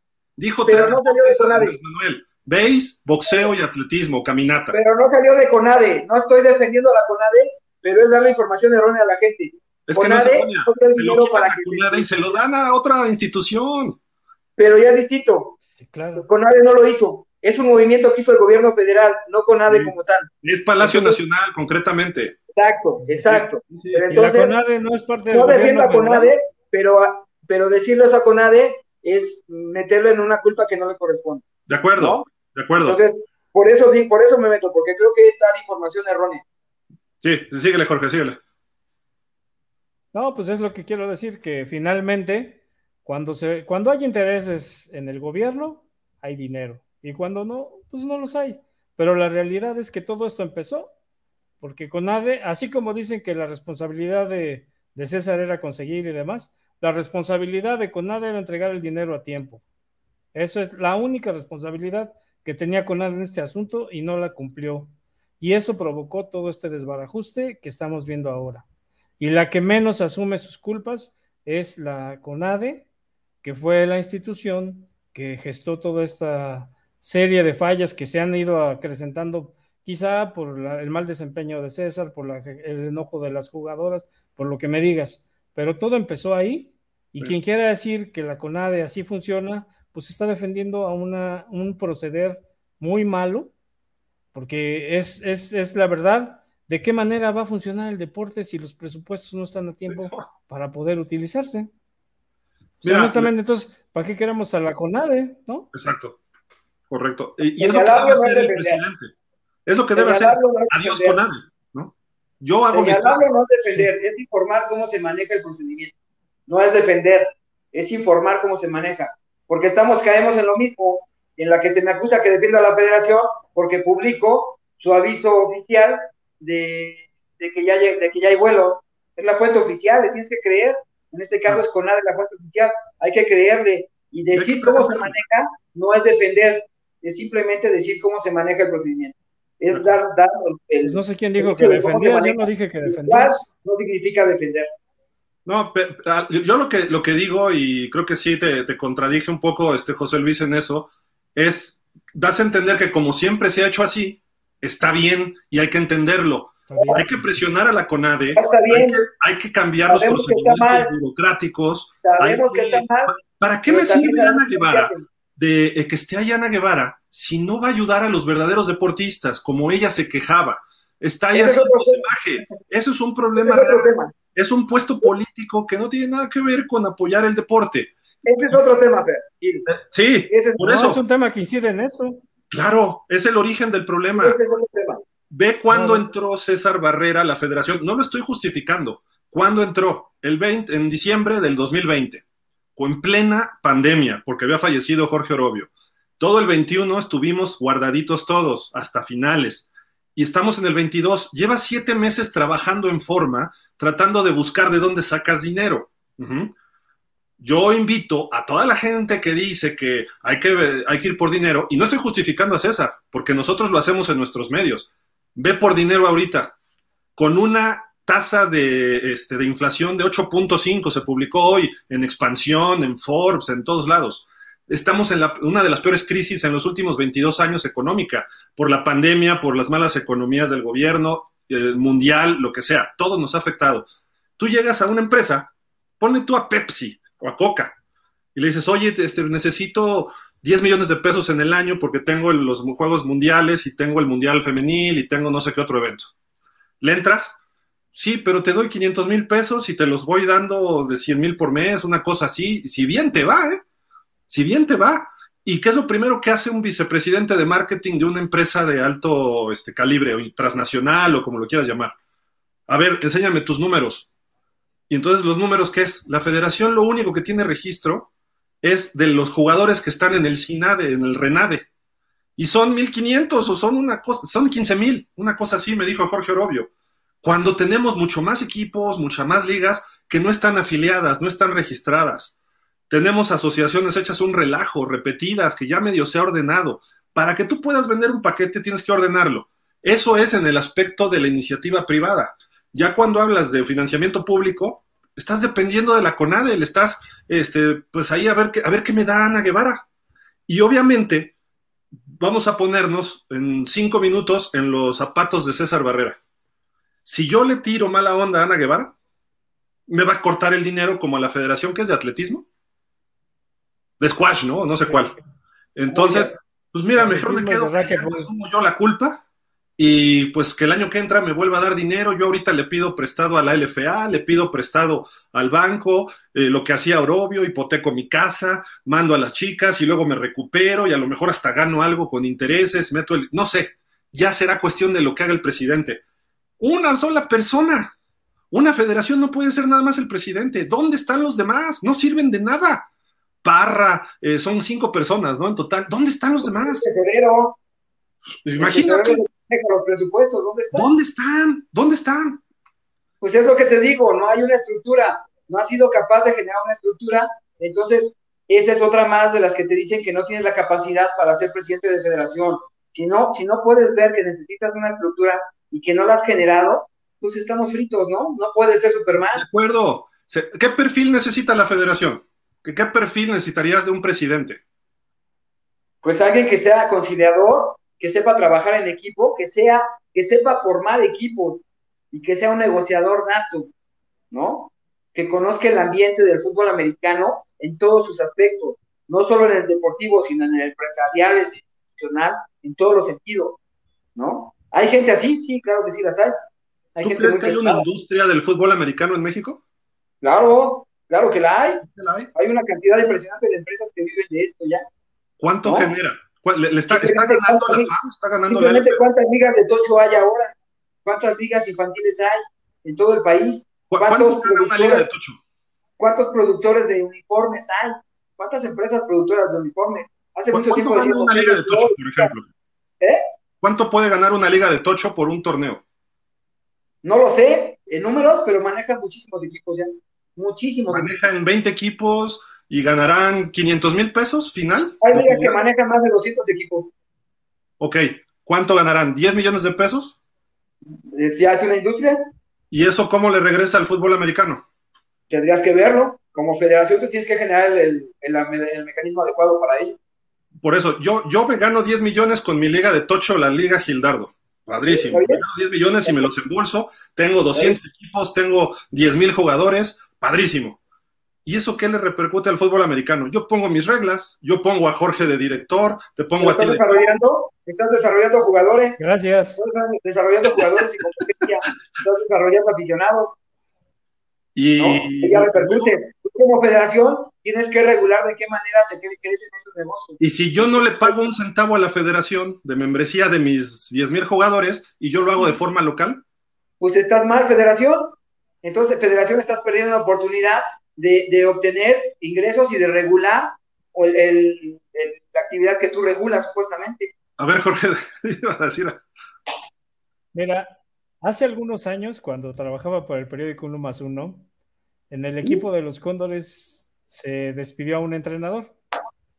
Entonces, este, estaban en el proceso de decidir quién iba a ser el nuevo entrenador. Entonces hablé con el capitán en ese entonces de Cóndores, que era Luis Cuevas, y le pregunté, oye, ¿cuál es el perfil que requieren para el entrenador de Cóndores? Y su respuesta fue pues, que hable inglés, que tenga licenciatura, que no tenga antecedentes penales, que, que sea un hombre íntegro, que no sé qué, que no sé cuánto. Y me dio ahí una lista de, ¿no? Y entonces le dije, oye, ¿están buscando un entrenador o estás buscando un novio para tu hermana, compadre? O sea, en el terreno de, lo que nosotros queremos para un, para, un, para un presidente de federación, podemos decir muchas cosas, ¿no?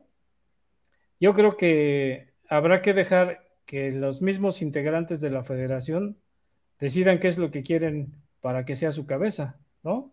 Ahora, los organigramas en todas las federaciones son presidente, secretario, pa, pa, pa, pa, pa. No sé José Luis, tú estás más enterado de otras federaciones, cómo manejan el asunto de patrocinios, de, las diferentes ramas que tienen, todo ese tipo de cosas. Creo que habría que voltear a ver qué es lo que están haciendo otras, otras federaciones, pero yo les puedo decir, por ejemplo, la Federación Mexicana de Fútbol Soccer maneja un presupuesto impresionante, pero en el fútbol soccer todo, todos los patrocinadores quieren estar. Ahí se pelean. Ahí más bien es a ver a quién no quieres, porque en realidad todo mundo quiere estar con la Federación Mexicana de Fútbol. ¿Cuántos de esos patrocinadores quieren estar con la Federación Mexicana de Fútbol Americano? Ya vimos en los nacionales de Chihuahua que ni siquiera tienen una empresa de televisión que pueda hacer un trabajo profesional trabajando para la transmisión de los juegos. Entonces, ¿qué le vas a ofrecer a un patrocinador con ese tipo de transmisiones, sin difusión, sin manejo yo sociales? Ese es chamba presidente de la federación. Ese es chamba. No, es lo que hace una federación con su equipo directivo. No lo hace un presidente, lo hace un equipo. El presidente de la federación tiene que generar su equipo de trabajo. Yo te puedo dar muchos ejemplos. La Federación de Atletismo, Quirito Doró armó todo un esquema y elevó la federación a su, a su gusto y a su antojo como quieras, pero le hizo exitosa. ¿De dónde se financiaba? De patrocinadores. ¿no? ¿Y qué vendía? ¿Eh? ¿Qué patrocinadores? ¿Qué vendía? Que le preguntes. Implementos de su deporte y demás y muchas cosas. Perfecto. Está bien. de la hockey sobre hielo. Trabaja su contadora y es la que mueve los números. Su consejo directivo sí trabaja. ¿No? Gimnasia, hockey, eh, rugby, una federación que también su consejo directivo trabaja y pian pianito han ido elevando el nivel de rugby y lo están, lo están llevando a crecer. ¿No? Es decir, eso, si tú como presidente de federación. Es lo que tienen que pedir los asociados de la federación. Exacto, si tú como presidente de federación. Eso es lo que se tiene que pedir hoy en el Congreso. Vas a crecer, pero si eres Superman como César Barrera, que crees que todo lo puedes hacer tú solo, pues estás frito y te vas a meter en Dios como los que está ahora porque no tienes a alguien que esté responsable de medios de comunicación, del marketing, del área deportiva, no tienes una división. En atletismo, en, en, ¿cómo se llama? En natación hay vicepresidencia. El presidente está a cargo de todo, pero hay alguien que trabaja por el nado sincronizado, por los clavados de altura, por las aguas abiertas, por la alberca, por los clavados. Es decir, hay gente trabajando en cada área. Aquí, Superman cree que puede hacerlo todo.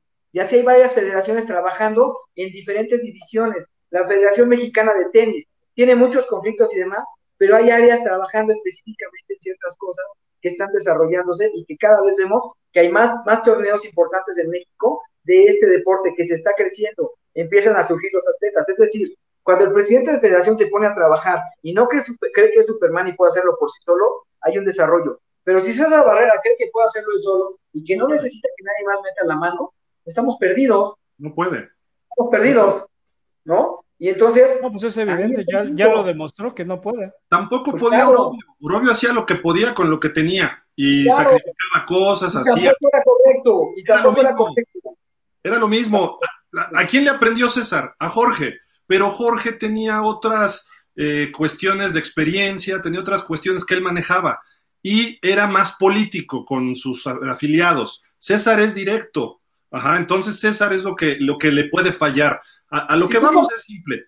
¿Qué perfil necesita en la federación? No necesitamos a un exjugador, no necesitamos un contador, no necesitamos un ingeniero, necesitamos un administrador de empresas o un administrador público. Eh, tiene una maestría, eh, ¿por qué le está viendo bien a la Liga Mexicana de Béisbol? Horacio de la Vega hizo una maestría en la Universidad de Texas de Administración dónde Pública. Empezó? ¿Eh? ¿Dónde empezó Horacio de la Vega? ¿Dónde? En Borregos del Tech Ciudad. Ah, sí, claro. El director de marketing de Borrego Ciudad. Él era el responsable del, diplomado que yo tomé ahí, Administración del Deporte, junto con Macarena Alexander. Entonces, este cuate estudió una maestría y creo que hasta doctorados en los Longhorns de Texas. Viene, lo aplica. Estuvo al frente del deporte de la Ciudad de México y lo hizo bien durante el sexenio, bueno, el periodo de Mancera. Ahorita lo, lo nombran en la Liga Mexicana de Béisbol. ¿Y qué, qué ha hecho? Ha crecido todo lo que él ha tocado. ¿Por qué? Porque sabe de administración pública y ha trabajado también en el área corporativa, eh, privada. Tienes que tener un perfil muy completo. ¿Por qué la NFL, como decía Jorge, sí puede organizar un tochito a nivel nacional con no sé cuántos miles de niños y la Federación Mexicana, una liga de tocho por aquí, una liga por allá, no tengo dinero para ir a Finlandia, tengo que pedir prestado por acá. ¿Por qué? Si la federación se supone que debe eh, eh, incluir todo, porque no saben trabajar. Gil, ahí llegamos a otro problema, que también la liga se ha convertido en un negocio. Y que la mayoría de las gentes, por lo que ve, es porque su negocio crezca. No porque crezca el fútbol, ni porque haya más jugadores de ningún tipo. Es un negocio y así lo ven. Así es. La, federación hoy, hoy así se ve. Si tú comparas la gestión de Jorge Robio con la gestión de César Barrera, hoy César Barrera está haciendo mucho más torneo que los que hacía Robio, pero porque los ve como torneo. No hay un solo programa de desarrollo de jugadores. No hay un programa en el cual... Tampoco los tenía Orobio. ¿Mm? Tampoco los tenía Orobio. Y entonces, ¿dónde está el cambio? No hay cambio, es lo que te digo. cambio. Aquí Pero Estoy viendo la federación más como negocio que como un ente desarrollador de, este deporte. ¿Qué, negocio hay donde tienes que hipotecar tu casa? Ahí sí, creo que, creo que estamos este, desvirtuando las cosas. Quienes forman jugadores aquí en México, ¿quiénes son? Pues los equipos de Liga Mayor y sus semilleros y las ligas que se encargan de eso. No es la, la federación nunca ha tenido la responsabilidad de desarrollar jugadores. Como federación, que pueden contribuir, que pueden contribuir haciendo clínicas y ayudando en la capacitación de los entrenadores y demás, eso sí lo pueden hacer. Pero la, el desarrollo de los jugadores per se no pertenece a la federación. Tú tienes como federación y a las instituciones que se encargan que se encargan de enseñarlos a jugar el fútbol. O sea, la Como federación, tu, contribuye a, que eso sea mejor, pero no es su responsabilidad. Es tu responsabilidad. Es tu génesis. Como federación, tu génesis es el desarrollo de tu disciplina. Y en ese desarrollo es elevar el número de practicantes de y mejorar el nivel de práctica de tu deporte. Y entonces como federación tienes que trabajar y procurar porque haya más clubes deportivos donde enseñen a los niños y que además esos clubes les enseñen mediante un programa realmente planificado y bien estructurado para el desarrollo. Es tu obligación, ese es el génesis de la federación, no lo puedes eludir. Perdón, me voy a se me está acabando la pila, voy a conectar el teléfono. Y atrás leemos unos comentarios, que hay varios. Yo, quiero decir, antes Gil, si me das un segundo, yo, yo quiero decir por qué no tienen que desarrollar jugadores en la federación. El proceso que corresponde a las federaciones es el de las selecciones nacionales. Ellos reciben a los jugadores ya desarrollados y eligen a los mejores para representar a México en esos equipos. Y en los torneos nacionales, quienes eligen a los jugadores son los mismos asociaciones por medio de sus entrenadores, pero no es la federación la que desarrolla a los jugadores. Los jugadores se desarrollan en sus instituciones, en sus equipos, en sus clubes, y la federación, cuando hace selecciones nacionales, toma a lo mejor y a lo que sí puede contribuir es que a esos procesos sean mejores, capacitando a los entrenadores, supervisando que, la calidad de la enseñanza que se le da a los jugadores sea buena. Correcto. Sí, mira, yo estoy, estoy de acuerdo, ¿no? En el fútbol lo vemos, en otras federaciones, en la de tenis, hay empresas que desarrollan talento y la federación organiza otras cosas, ¿no? En, tanto en tenis como en fútbol, etcétera. Es una corresponsabilidad, pero si tú eres FADEMAC, tú desarrollas el talento. Lo que tú puedes hacer, lo decías, Jorge, capacitar mejor a tus coaches para que enseñen mejor técnica, como lo hace USA Football para sus coaches de todos los niveles juveniles e infantiles, de cómo meter el casco, cómo hacer conmociones, eso en, en congresos, en capacitación. Esa sí es la función. Sí, claro. Vamos a leer comentarios porque hay bastantes. Y este Alejandro Efraín Martínez dice: calendarizar, nombrar head coach, presentar, planear y programar, conseguir patrocinadores. Correcto. Eso debe hacer la federación para más allá de la CONAD. Estamos de acuerdo, Alejandro. Ramón Sed, ¿cómo estás, Ramón? Hola, buenas tardes. La realidad es que cada quien busca sus intereses y no hay unidad en torno al mismo juego que todos juegan un problema. Arturo Díaz, pregunta Figueroa, si como gerente de una compañía cometes errores, corren al gerente o al director de la compañía. Normalmente se va el que comete el error, ¿no? O sea, se va el gerente, pero si tú lo contrataste, también eres responsable de él. ¿Por qué? Porque tú lo contrataste, pasa en los equipos. Eh, por ejemplo, si tu coach es muy malo y está cometiendo errores y errores, pues cambias el coach, pero vuelves a tener otro coach y el otro coach es igual de malo, tú estás contratando gente mala, eres malo contratando, también tienes tu responsabilidad. Eh, o sea, va ligado, pero el que comete el error se va. Si en este caso César ha cometido errores, no es de que sí tiene jefes, digamos, los jefes son las asociaciones y el presupuesto, porque así lo ha, no ha podido vender el privado, el presupuesto, todos, todos somos de alguna forma, directa o indirectamente, jefes de él, porque él no se ha independizado. Entonces sí se le puede exigir ciertos resultados. Entonces pueden pedir lo que quieran.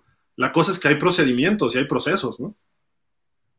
Ramón nos dice, una federación tiene una directiva y responsables, como es la función del comisario y el tesorero, correcto. No es solo una persona, ¿no? Alex Indiana, hay dos documentos claves para saber lo del presupuesto. Primero, el programa operativo anual de la Federación Mexicana de Americano, que fue autorizado por la CONADE. Y segundo, el calendario de administración de fondos del presupuesto asignado por la CONADE a la federación. Perfecto, hay que checar esos con las fechas de entrega y todo, ¿no? Arturo Díaz, ¿y quién en su sano juicio, si no tiene ningún beneficio económico y sí muchos problemas, quiere quedarse a cargo de una federación? ¿Qué beneficio lleva Barrera? Buena pregunta. Ese es el punto. Orobio, su, su idea, y me lo dijo, que él le prometió a su hijo que falleció, que él iba hacer algo por el fútbol americano. Y por lo menos lo mantuvo 20 años en un status quo, ¿no? Lo mantuvo ahí no dio brincos, pero lo mantuvo ahí, sus números siempre fueron negros, no se vio involucrado en, este, en este, tipo de escándalos, eh, presentaba selecciones en nacionales, este, eh, selección mexicana varonil, femenil, sub-19, etcétera. Cumplía. También estuvo cerca de, este escándalo con la femenil, ¿eh? Sí, pero cumplió. Con la femenil estuvo muy cerca, ¿eh? Pero cumplió, ¿no? Y, de, hecho, ahorita César cumplió. Tarde, pero cumplió. José Luis Leal. ¿Qué hubo, José Luis? Saludos a George, Jorge Iglesias. Saludos. También por, ahí nos estaba escribiendo el coach Castillo, Joaquín Castillo, un saludo, un abrazo. Dice Ricardo Tapia, ah, dile al chaparrito que Federación solo es que vela por el deporte y busca cómo se ve el deporte a nivel nacional y tenga procesos necesarios para una legislación nacional y el que desarrolla fútbol son los clubes y equipos de instituciones públicas y privadas. Falso, falso. El génesis de las federaciones deportivas es desarrollar el deporte para el cual están generadas. Ese es el génesis de las federaciones. Ni siquiera nada regular a las federaciones, a las selecciones nacionales. Es falso. El génesis es regularlo y además tiene que procurar también el desarrollo a nivel del deporte popular, deporte masivo, deporte, deporte escolar y demás. Tienen que trabajar y conjugar con ello. ¿Por qué crees que en Taekwondo... Sí, claro, tienen que trabajar porque existen los programas nacionales, para eso está con ADE, pero la federación ese ente que es ese ente que trabaja directamente con su deporte. O sea, tienen que generar ese desarrollo. Claro que los clubes son los que forman, pero la federación le tiene dar, que dar las herramientas a los clubes para que puedan desarrollar esa actividad.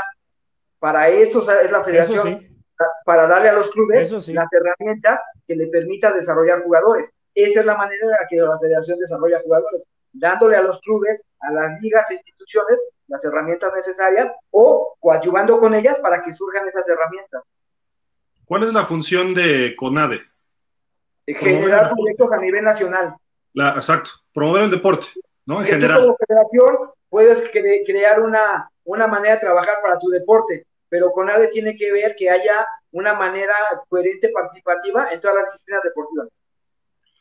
La, federación lo que tiene que hacer es regular a todas las ligas. Eh, Desde bomberitos hasta los viejitos. Y no todos tanto. tienen que estar federados. A todas, las ligas. No tanto porque en este momento, en este momento no hay una regla que te obligue a estar federado, lo cual es un error. Tendría que estar obligado a estar federado. Pero hoy si una liga quiere trabajar por fuera, lo puede hacer y puede desarrollarse sin ningún problema. Pero entonces, este, sí tendría que ser ese, es un proceso, pero hoy puedes trabajar sin ser federado. ¿Qué pasa con UNEFA, LFA, FAM, FADEMAC, CONA, eh, la MFL en Monterrey, etcétera? ¿Qué pasa con ellos? Ven a la federación y dicen, ¿me vale gorro la federación? ¿Me vale gorro? Eh, eh, me vale, pero, pero están federados, ¿por qué? Porque si no, no podrían participar en los eventos nacionales e internacionales que organiza la Por eso, pero la esencia, la esencia, yo hago mi negocio y me vales gorro. Lo que tú digas me vale gorro. Yo nomás estoy federado contigo por mi conveniencia. te, organizo el Nacional Senior para que de ahí salgan jugadores para ir al Mundial en, en Alemania el año que entra. te, voy a decir, te voy a decir cuál es el absurdo, y eso en todos los deportes.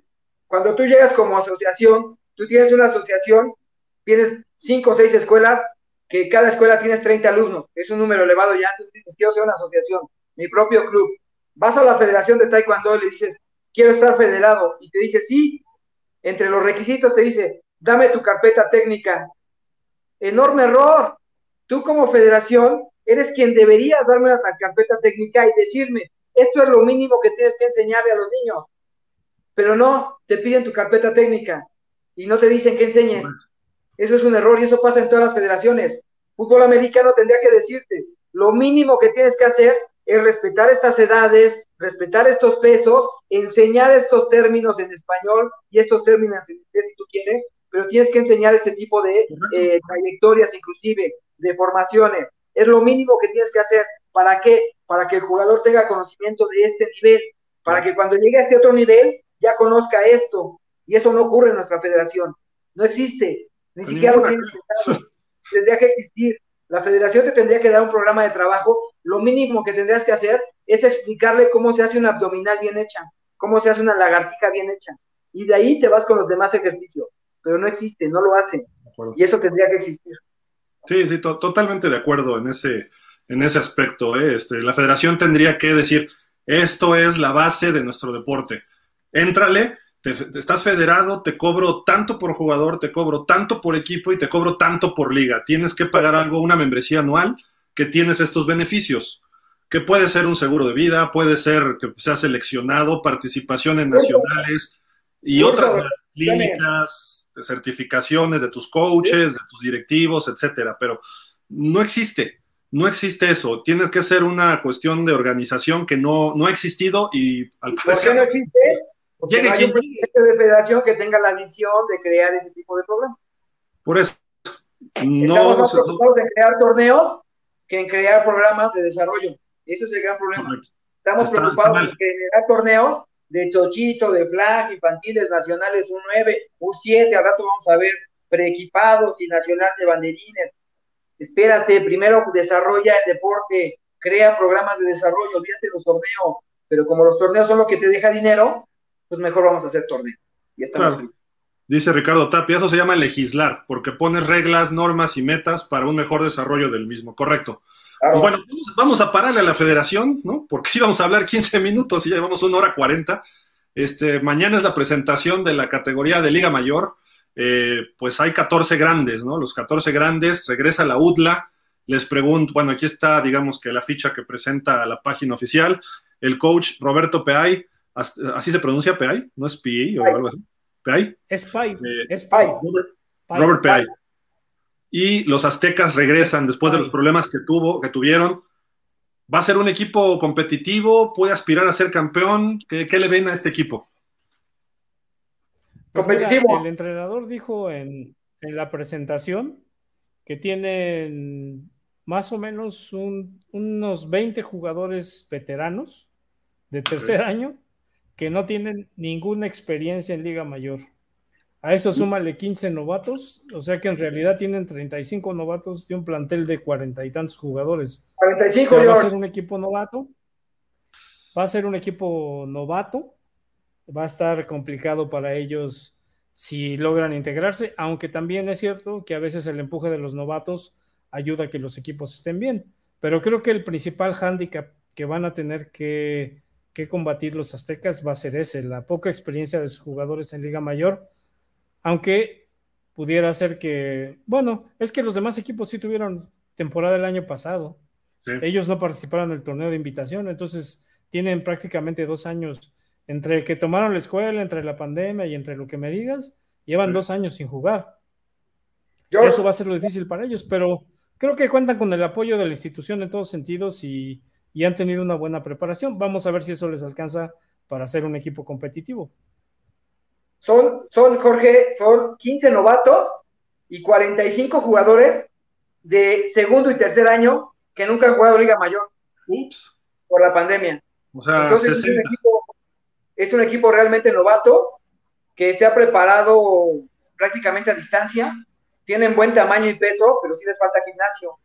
Eh, yo veo complicado que puedan tener un gran año, creo que van a estar de media tabla por ahí. Eh, eh, tienen un nuevo head coach, tienen todo el apoyo de la institución, la realidad es que es impresionante la manera en la que la institución los está apoyando. evidentemente todavía no se salvan todos los problemas administrativos, todavía están viviendo algo de ello, pero es un equipo que están entrenando fuerte y le están echando ganas, pero que yo sí veo que va a tener una temporada complicada no va a ser muy fácil para ellos por este elevado número de novatos que tienen o de gente sin experiencia en la Liga Mayor. ¿Playoffs?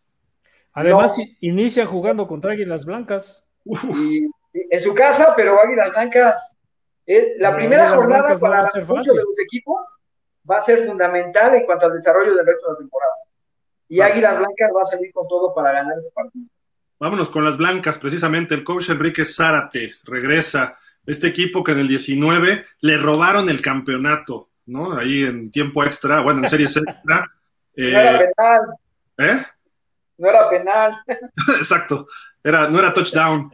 Este, y pues se ve bien el equipo. Había un rumor de que se iba Alex García con ellos. Santiago Ibáñez platicó y tuiteó que platicó con Alex García y negó todos estos rumores Alex García. Eh, las versiones. ¿Mandé?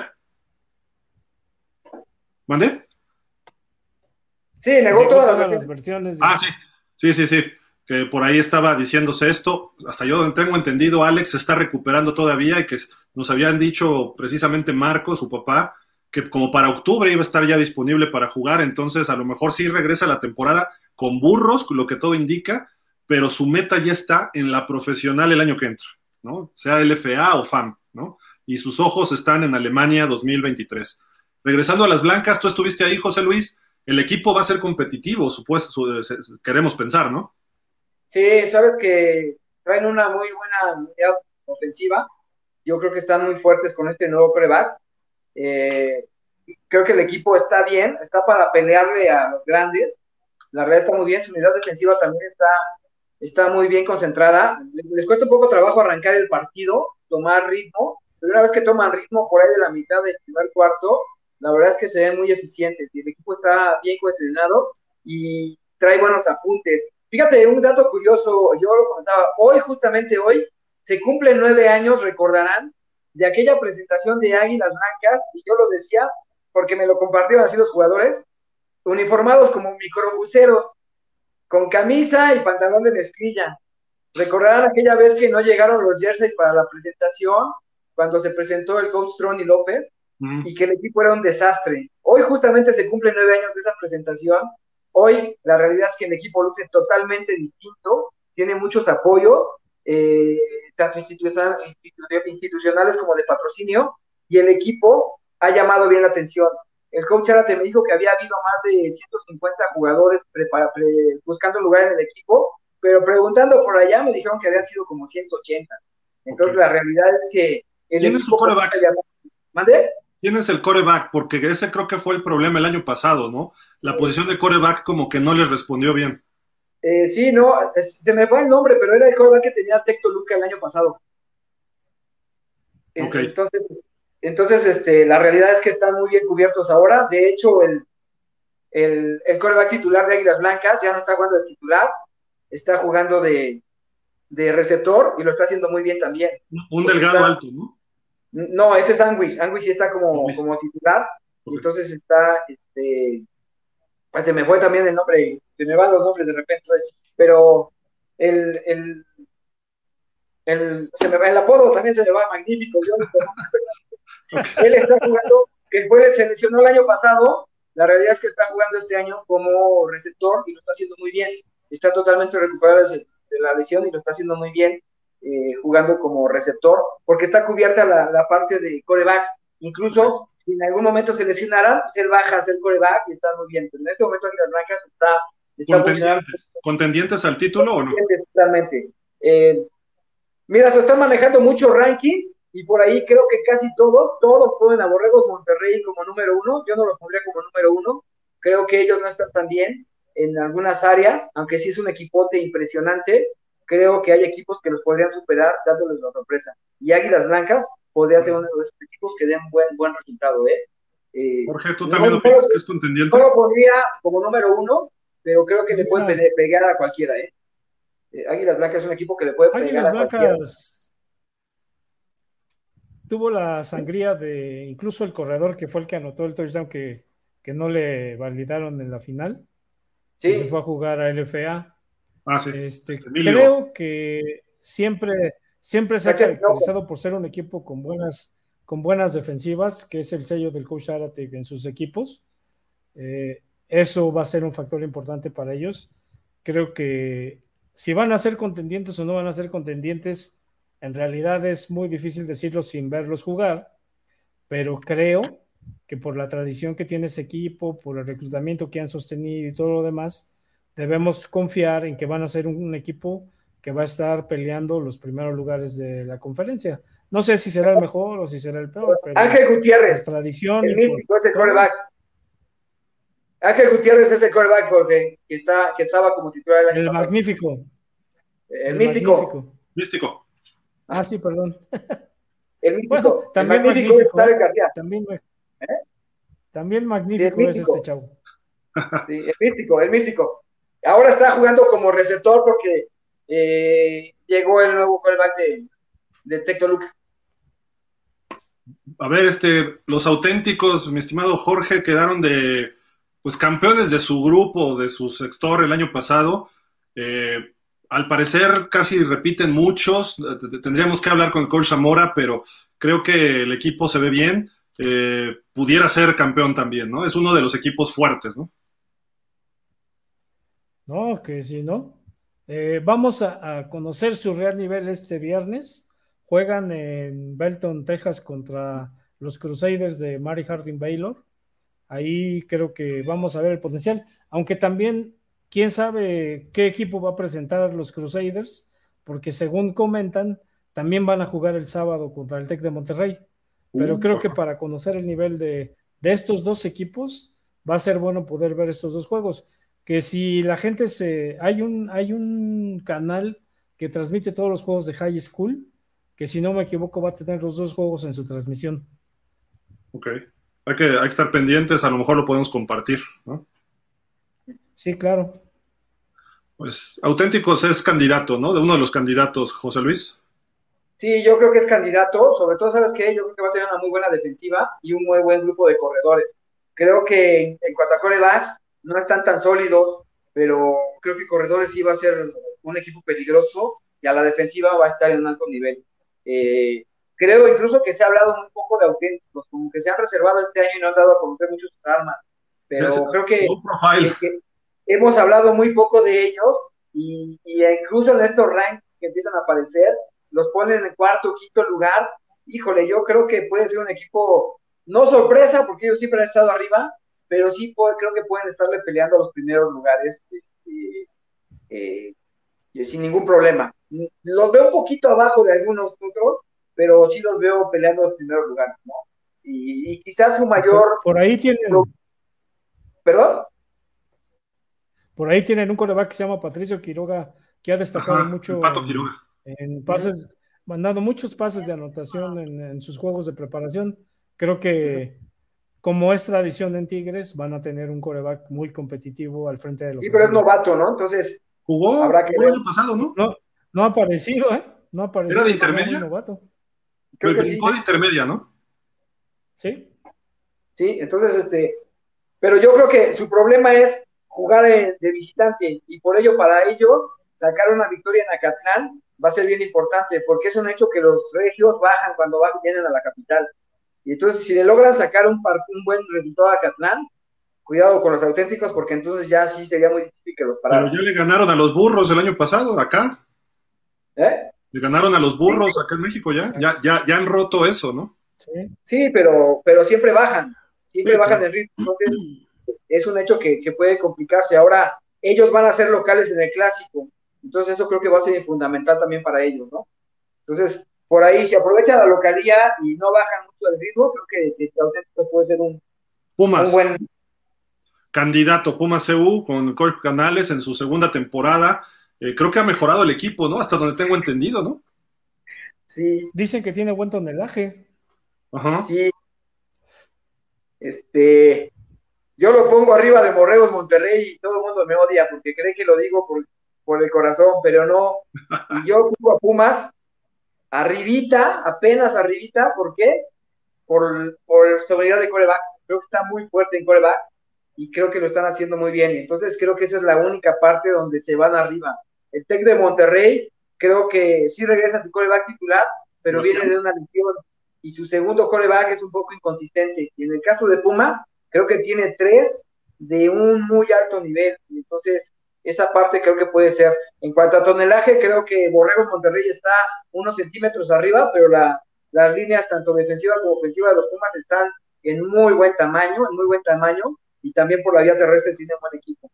La desventaja que quizás veo de Pumas, que ojalá haya aprendido el año pasado, es que, por ejemplo, ante Monterrey, Borrego Monterrey, la gran desventaja es la experiencia en el cocheo sin lugar a dudas, el coach de los Borregos Monterrey es mucho más experimentado que Canales, y ya vimos el año pasado que esa inexperiencia le costó el triunfo contra auténticos Tigres, ¿no? Entonces, ahí, si Canales maduró con lo que le ocurrió el año pasado, puede ponerse a la altura. Pero si en series extra, ¿no? Ese partido. Sí, sí. Correcto. O sea, Pumas pudo haber ganado, pero se le ocurrió, tenía el pase ganado y se le ocurre mandar un pase en un momento nada oportuno y se lo interceptan y de ahí... Es parte del proceso, ¿no, este Jorge? Y creo que este año pueden ser más... Si Canales aprendió y maduró con eso, la realidad es que puede ser muy bueno el equipo en este año. O sea, le pudo haber servido mucho. Además, yo quiero... yo quiero apuntar que va a ser un... Van a, van a iniciar temporada con un juego que se va a hacer histórico, porque vamos a ver a la primera mujer pateadora por parte de Pumas, y a la primera mujer en un staff de cocheo por parte del TEC de Monterrey. Entonces, en ese sentido va a ser un compromiso histórico que creo que llama la atención. Dicen que esta Andrea, la pateadora de Pumas, le pega muy bien al balón, que le pega. Pero no va a entrar, Es tercer equipo. Vamos a ver. Es tercer equipo, Pero, Por lo pronto, por lo pronto, la idea es que ahí va a estar y van a estar las dos, ¿no? Sí, va a estar, pero, este... pero es tercer equipo en este momento, entonces difícilmente va a entrar. En este partido, pues yo podría asegurar que no. A ver, a ver qué dice el coach en su día de prensa, si la va a dejar en tercer equipo. sí, exacto. Habrá que verlo. Pero bueno, este los bien, es un equipo que puede ser campeón eh, sin problema. Eh, borregos, bueno, ahorita vamos a seguir hablando de los demás, pero se, se, presenta bien este equipo. El año pasado no estuvo tan mal tuvo ahí procesos, ¿no? De maduración que este año debe cuajar un poquitín, ¿no? Vámonos con Guadalajara, Borregos Guadalajara, este, pues ahí el coach este, Ernesto Alfaro tiene un buen staff, su equipo sigue desarrollando talento allá en Guadalajara, eh, va creciendo el equipo, creo que puede dar buenos partidos, ¿no, Jorge? Fíjate que quería tocar este asunto porque hay una empresa que se dedica a, generalmente cuando hablamos de la preparación de un equipo, hablamos de, los videos, del escauteo, de cómo preparar físicamente a los jugadores, de las X y las Y en el pizarrón, de todo lo que me digas que tiene que ver con eso. Pero el coach Alfaro contrató una empresa que les está ayudando a hacer un diagnóstico de cómo están, pero como organización, cómo están sus conceptos de liderazgo, sí, de compromiso, de, sentir lo que es la institución, los valores institucionales, muchas, muchos factores, incluso psicológicos, que muchas veces los entrenadores no toman en cuenta, pero que si tú los consideras a la hora de preparar a tu equipo, puedes lograr, digamos, por decirlo de alguna manera, una preparación integral de tu equipo y eso te puede llevar a tener mejores resultados. Esto es parte de lo que está implementando el coach Alfaro, que en realidad es un entrenador que todos sabemos que le gusta mucho innovar y hacer cosas diferentes para preparar a sus equipos. A mí me parece que este asunto le va a ayudar a tener un equipo todavía mejor que el que tuvo el año pasado. De acuerdo. ¿Crees que sea contendiente o nada más ahí quizá meterse a playoff? Pues yo, yo insisto, habrá que verlos. O sea, en teoría todos los equipos dicen que van a ser contendientes. A la hora de ver cómo, cómo vienen es cuando lo sabremos.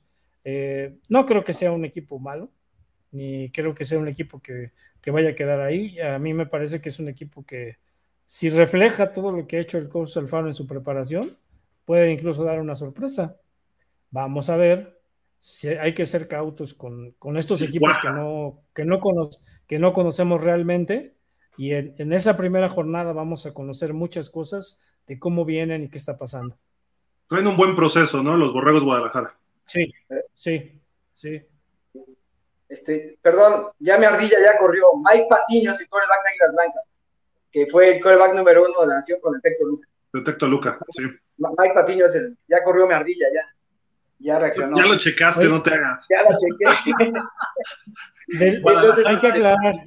Hay que Guadalajara creo que es un buen equipo. Creo que es un buen equipo que, que, que, le va a dar pelea mucho. El año pasado le dio buena pelea a Pumas, por ejemplo, y ya eh, creo que el coach Alfaro está sentando cada vez más, más su, su sistema ya. El gran problema ya, él me comentó alguna vez, es que los jugadores no se la creen que, que son jugadores de alto rendimiento y que tienen que concentrarse al 100% en jugar. Entonces quizás esa filosofía ya la sentó y empieza a dar mejores resultados.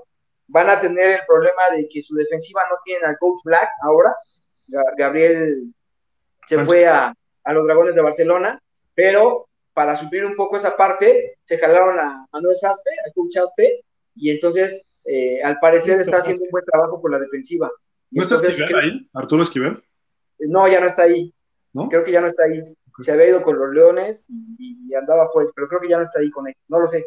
Pero está Saspe ya como coordinador defensivo. Entonces, eh, me parece que, que, va a ser un equipo que dé buenos, buenos partidos.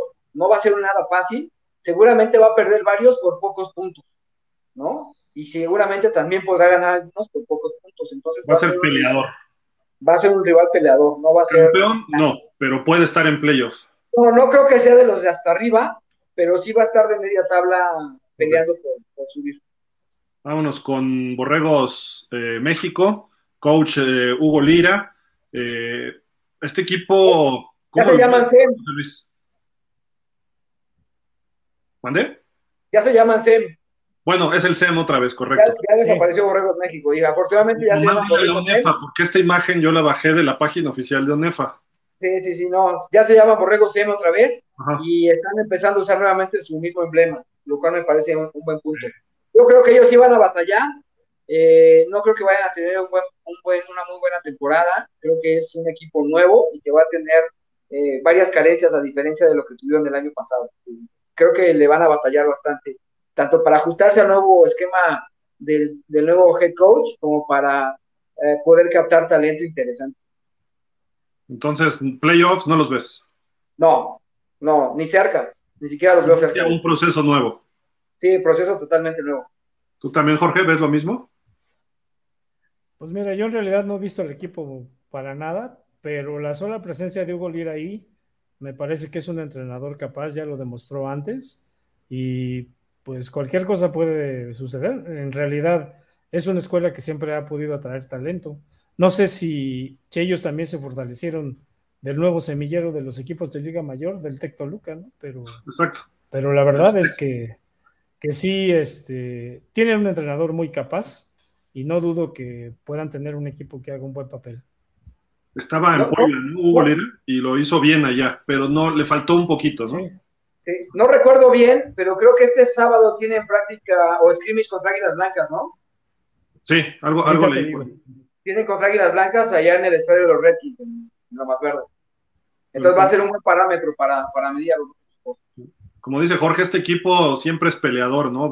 Como que trae esa tradición el SEM, ¿no? Monterrey creo que es el candidato número uno.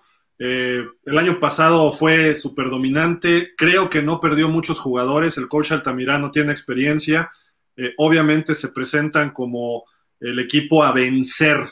Tú lo has dicho, Jorge, este, José Luis, no precisamente lo ves así, pero de entrada se presentan así por ser el equipo que terminó invicto el año pasado y se veía más dominante. Entonces, creo que a pesar de todo sigue siendo el equipo a vencer y vamos a ver, ¿regresa Sebastián, el coreback de, los del TEC? Sí. Tienen un receptor fenomenal, no me acuerdo el nombre, ahorita no, no, me está girando bien la ardilla, pero que hace atrapadas a una mano, es muy espectacular, corren bien el balón, su defensiva es grande, rápida, eh, tienen todo otra vez para repetir, pero ya hay equipos que han cambiado mucho del año pasado a este, ¿no? Sí, yo creo que tienen mucho, un, un equipo muy grande, muy fuerte, pero eso a veces también puede ser contraproducente porque te vas a enfrentar contra equipos muy veloces y muy rápidos, ¿no? Creo que esa puede ser la clave al enfrentar a Pumas y a auténticos Tigres, que tanto auténticos como Pumas pueden ser equipos más veloces que ellos. Y entonces creo que ahí puede ser la clave. En cuanto a fuerza y tamaño, ningún equipo lo supera. La realidad son el equipo más fuerte y más alto de toda la liga. Y entonces eso termina siendo un plus. Y evidentemente la experiencia en el cocheo, la verdad es que Altamirano es un coach de los más experimentados y entonces este, creo que esos son los plus que puede tener. Pero, pero creo que en la velocidad le pueden hacer daño. ¿no? Jorge, ¿tú qué, qué ves en el TEC? Pues mira, yo creo que es un programa que ya está muy bien cimentado, muy bien estructurado, que en realidad ya, como lo ha, lo ha dicho muchas veces el coach Altamirano, depende poco de, la llegada de, jugadores porque su, impacto de los nuevos elementos que refuerzan al equipo pues es muy pequeño porque llegan muy pocos jugadores cada año. Creo que tiene un promedio como de 8 o 10 jugadores más o menos por año integrándose al equipo, pero siempre son de lo mejor que hay en nuestro país, ¿no? Entonces, sin lugar a dudas, va a ser un equipo que tenemos que considerar y yo me atrevería a decir que en Monterrey están dos de los mejores equipos que tenemos con miras a la Liga Mayor. Yo creo que Tigres y el TEC van a ser dos equipos protagonistas, tienen las cartas para hacerlo y creo que en este primer juego contra, contra Pumas EU vamos a ver realmente qué tanto vienen, vienen bien los, los borregos y también vamos a ver qué también viene Pumas, ¿no? Creo que va a ser una prueba para los dos. Mira, Nuevo León desaparecen muchachas, no tienen agua, eh, ahora les llueve y tienen inundaciones. El año, pero el fútbol americano lo tienen de primer nivel. Este, auténticos y, y, Tech el año pasado fueron los la cima que no quisieron jugar una final en Lonefa porque les dio frío. Luego la LFA, los fundidores de Monterrey, es el campeón. En la FAM, subcampeón, perdieron la final contra el equipo de México, los parrilleros. Eh, ahorita en el sub, ¿qué? 17 fueron campeones, ¿no? Los de Nuevo León, la Asociación de Nuevo León. Sí. Entonces, algo está haciendo muy bien el fútbol americano en Nuevo León que debería permear a otros estados y o, entiendo que es el TEC de Monterrey, pero los auténticos es el mejor programa de universidad pública en México, de fútbol americano me refiero. Y están generando desde la intermedia, juvenil, son campeones constantemente y están generando jugadores. La UNAM no lo hace, está trabajando bien Liga Mayor, pero luego sus intermedias no están tan fuertes, el Politécnico es lo mismo. Eh, creo que hay que aprender de esos modelos que están haciendo, quizá medio agringados, se pudiera decir, pero eh, pues ¿por qué no pensar en tratar de copiarles lo bueno y en lugar de tratar de estar peleando México, Ciudad de México, Monterrey, ¿no? O centro de la ciudad con Monterrey. Pero, ¿Sabes qué? Ahí hay, un, ahí, perdón, ahí hay un punto que hay que destacar auténtico se preocupa desde las bases, y eso es bien importante. Su juvenil tiene cuatro o cinco partidos en Estados Unidos cada año y la Liga Mayor tiene dos. Es decir, le invierten más en estos juegos a la juvenil porque saben que si los fogueas aquí, que si les das esa experiencia, pues te van a reeditar de este lado. Entonces claro. me parece que ese es un gran acierto de, de conjunto de auténticos, que le invierten muy bien a, a, a sus semilleros. Sí, George. No, y, y, si, ve, y si vemos, eh, Monterrey es un gran semillero, no solo por los Tigres. La Monterrey Football League es una liga muy parecida a FADEMAC. Uh -huh. Hay, si no me equivoco, son como siete, ocho equipos que cuentan con campos con superficie de pasto artificial, con instalaciones de primer nivel. De hecho, hay equipos de fútbol profesional que juegan en sus instalaciones, ¿no? Entonces, uh -huh. pues eso hace que se desarrollen jugadores a nivel local y pues obviamente esos jugadores se pelean por estar en Tigres y en Borregos de Monterrey, ¿no? Entonces, sin lugar a dudas, la clave en el fútbol americano en todos los niveles son los semilleros. Quien trabaja bien en sus semilleros tiene resultados y creo que estos dos equipos son el reflejo de eso. Correcto. Bueno, vienen los burros blancos, vamos a velocidad. Coach Agustín López, creo que él heredó un equipazo, tenía el mejor coreback de ONEFA y fue campeón con ayudadita arbitral, hay que decirlo, y después ya empezó a pasar aprietos. Eh, el año pasado ya no pudo, se vieron medio en aprietos los burros blancos. Este es su año para recuperarse, pero perdió algo de talento. Hay que ver cuándo puede jugar Alex García, si es que regresa con los burros, y los jugadores que perdieron se fueron ahí las blancas, pero creo que sigue siendo un equipo competitivo a final de cuentas, ¿no? Eh, el coach Aspe ya no está ahí, ya no está Marco García de asistente, ya no está el coach Black, se ha, se ha ido todo. Entonces, ¿qué va a pasar con los burros? ¿Va a venir un retroceso o sí va a seguir siendo competitivo? Creo que es la pregunta, este, Jorge. Sí, pues eh, mira, es, un poco lo que está pasando con, con el TEC Guadalajara. La empresa que los está ayudando, lo que comentan es que tú tienes que establecer un plan para tu equipo en caso de que se dé una situación como esa en la que tienes una sangría muy fuerte entre tus entrenadores. ¿Qué es lo que tienes que hacer? Pues vamos a ver qué es lo que, lo que diseñó el coach Agustín para su equipo. Pero yo honestamente creo que la gran diferencia de los burros blancos campeones y lo que vino después fue Alex, Alex García, Y creo que sin, sin exagerar, es un jugador que sí hace la diferencia donde quiera que se presente. Si vuelve a jugar con ellos, pues no hay que descartarlos porque es un jugador, la verdad, a mí me parece excepcional. No tenemos un coreback como él en México. Creo que muchos equipos, ahora que andaba viendo si jugaba o si no jugaba, muchos equipos preguntaron por él, muchos equipos quisieron llevárselo a, sus filas. Finalmente no sabemos qué va a pasar, ojalá pueda jugar esta temporada sería maravilloso poder verlo otra vez haciendo sus, sus grandes hazañas en el emparrillado, pero creo que si Burros, la gran incógnita es si son con Alex o si son sin Alex, porque eso cambia mucho la perspectiva de lo que puede hacer el equipo. El año pasado era Alex contra el mundo, ¿no? Corría, anotaba, venía de atrás, hacía grandes jugadas, pero no tenía, tenía dos, tres jugadores, pero con la salida de su hermano el año anterior, creo que le afectó al sistema, porque había sido el mejor receptor su hermano, este, se me olvidó ahorita su nombre, este. Enrique. Luis Enrique. Luis Enrique, lo correcto. Y se le va el otro hermano, que era el coordinador, se quedó muy solo, y él sí podía hacer todo, y luego viene la lesión ya en los partidos finales, eh, Burro se quedó corto, ¿no? Necesitan generar otro coreback ya, porque además Alex se les va, ¿no? Este José Luis se va a ir a profesional el año que entra, ya lo dijo. ¿Me escucha ahí? Sí. ¿Sí me escucho? Sí, sí. Mira, yo creo que este año Burros Blancos tiene mejor coreback que el que tenía.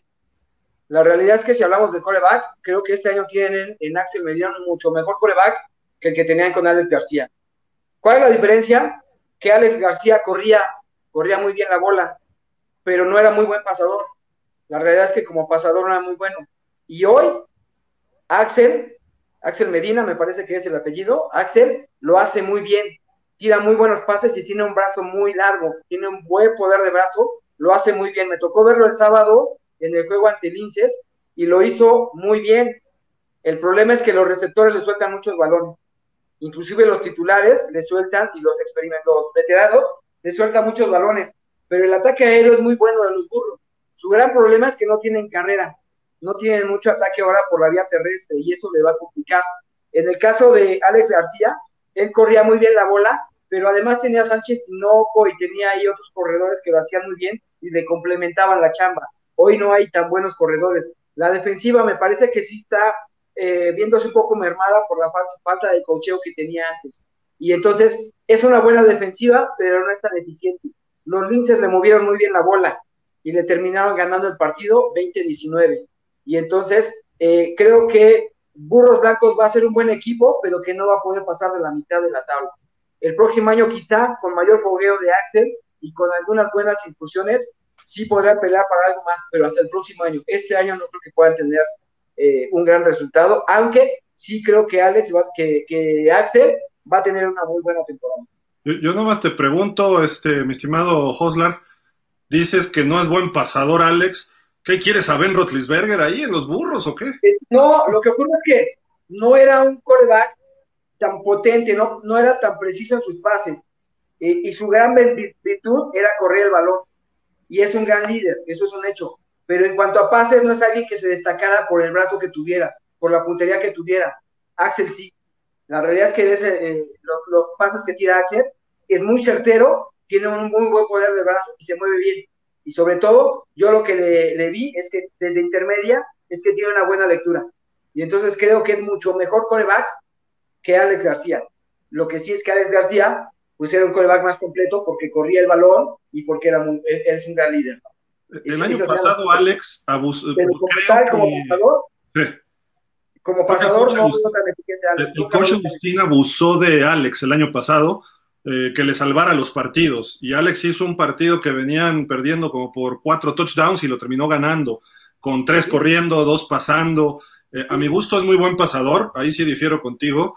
Eh, le he visto unos pases fenomenales. le gusta más correr y le gusta el contacto. Es de ese tipo de jugadores que si él se dedica ya a ser más pasador, es mejor pasador que cualquier otro en México.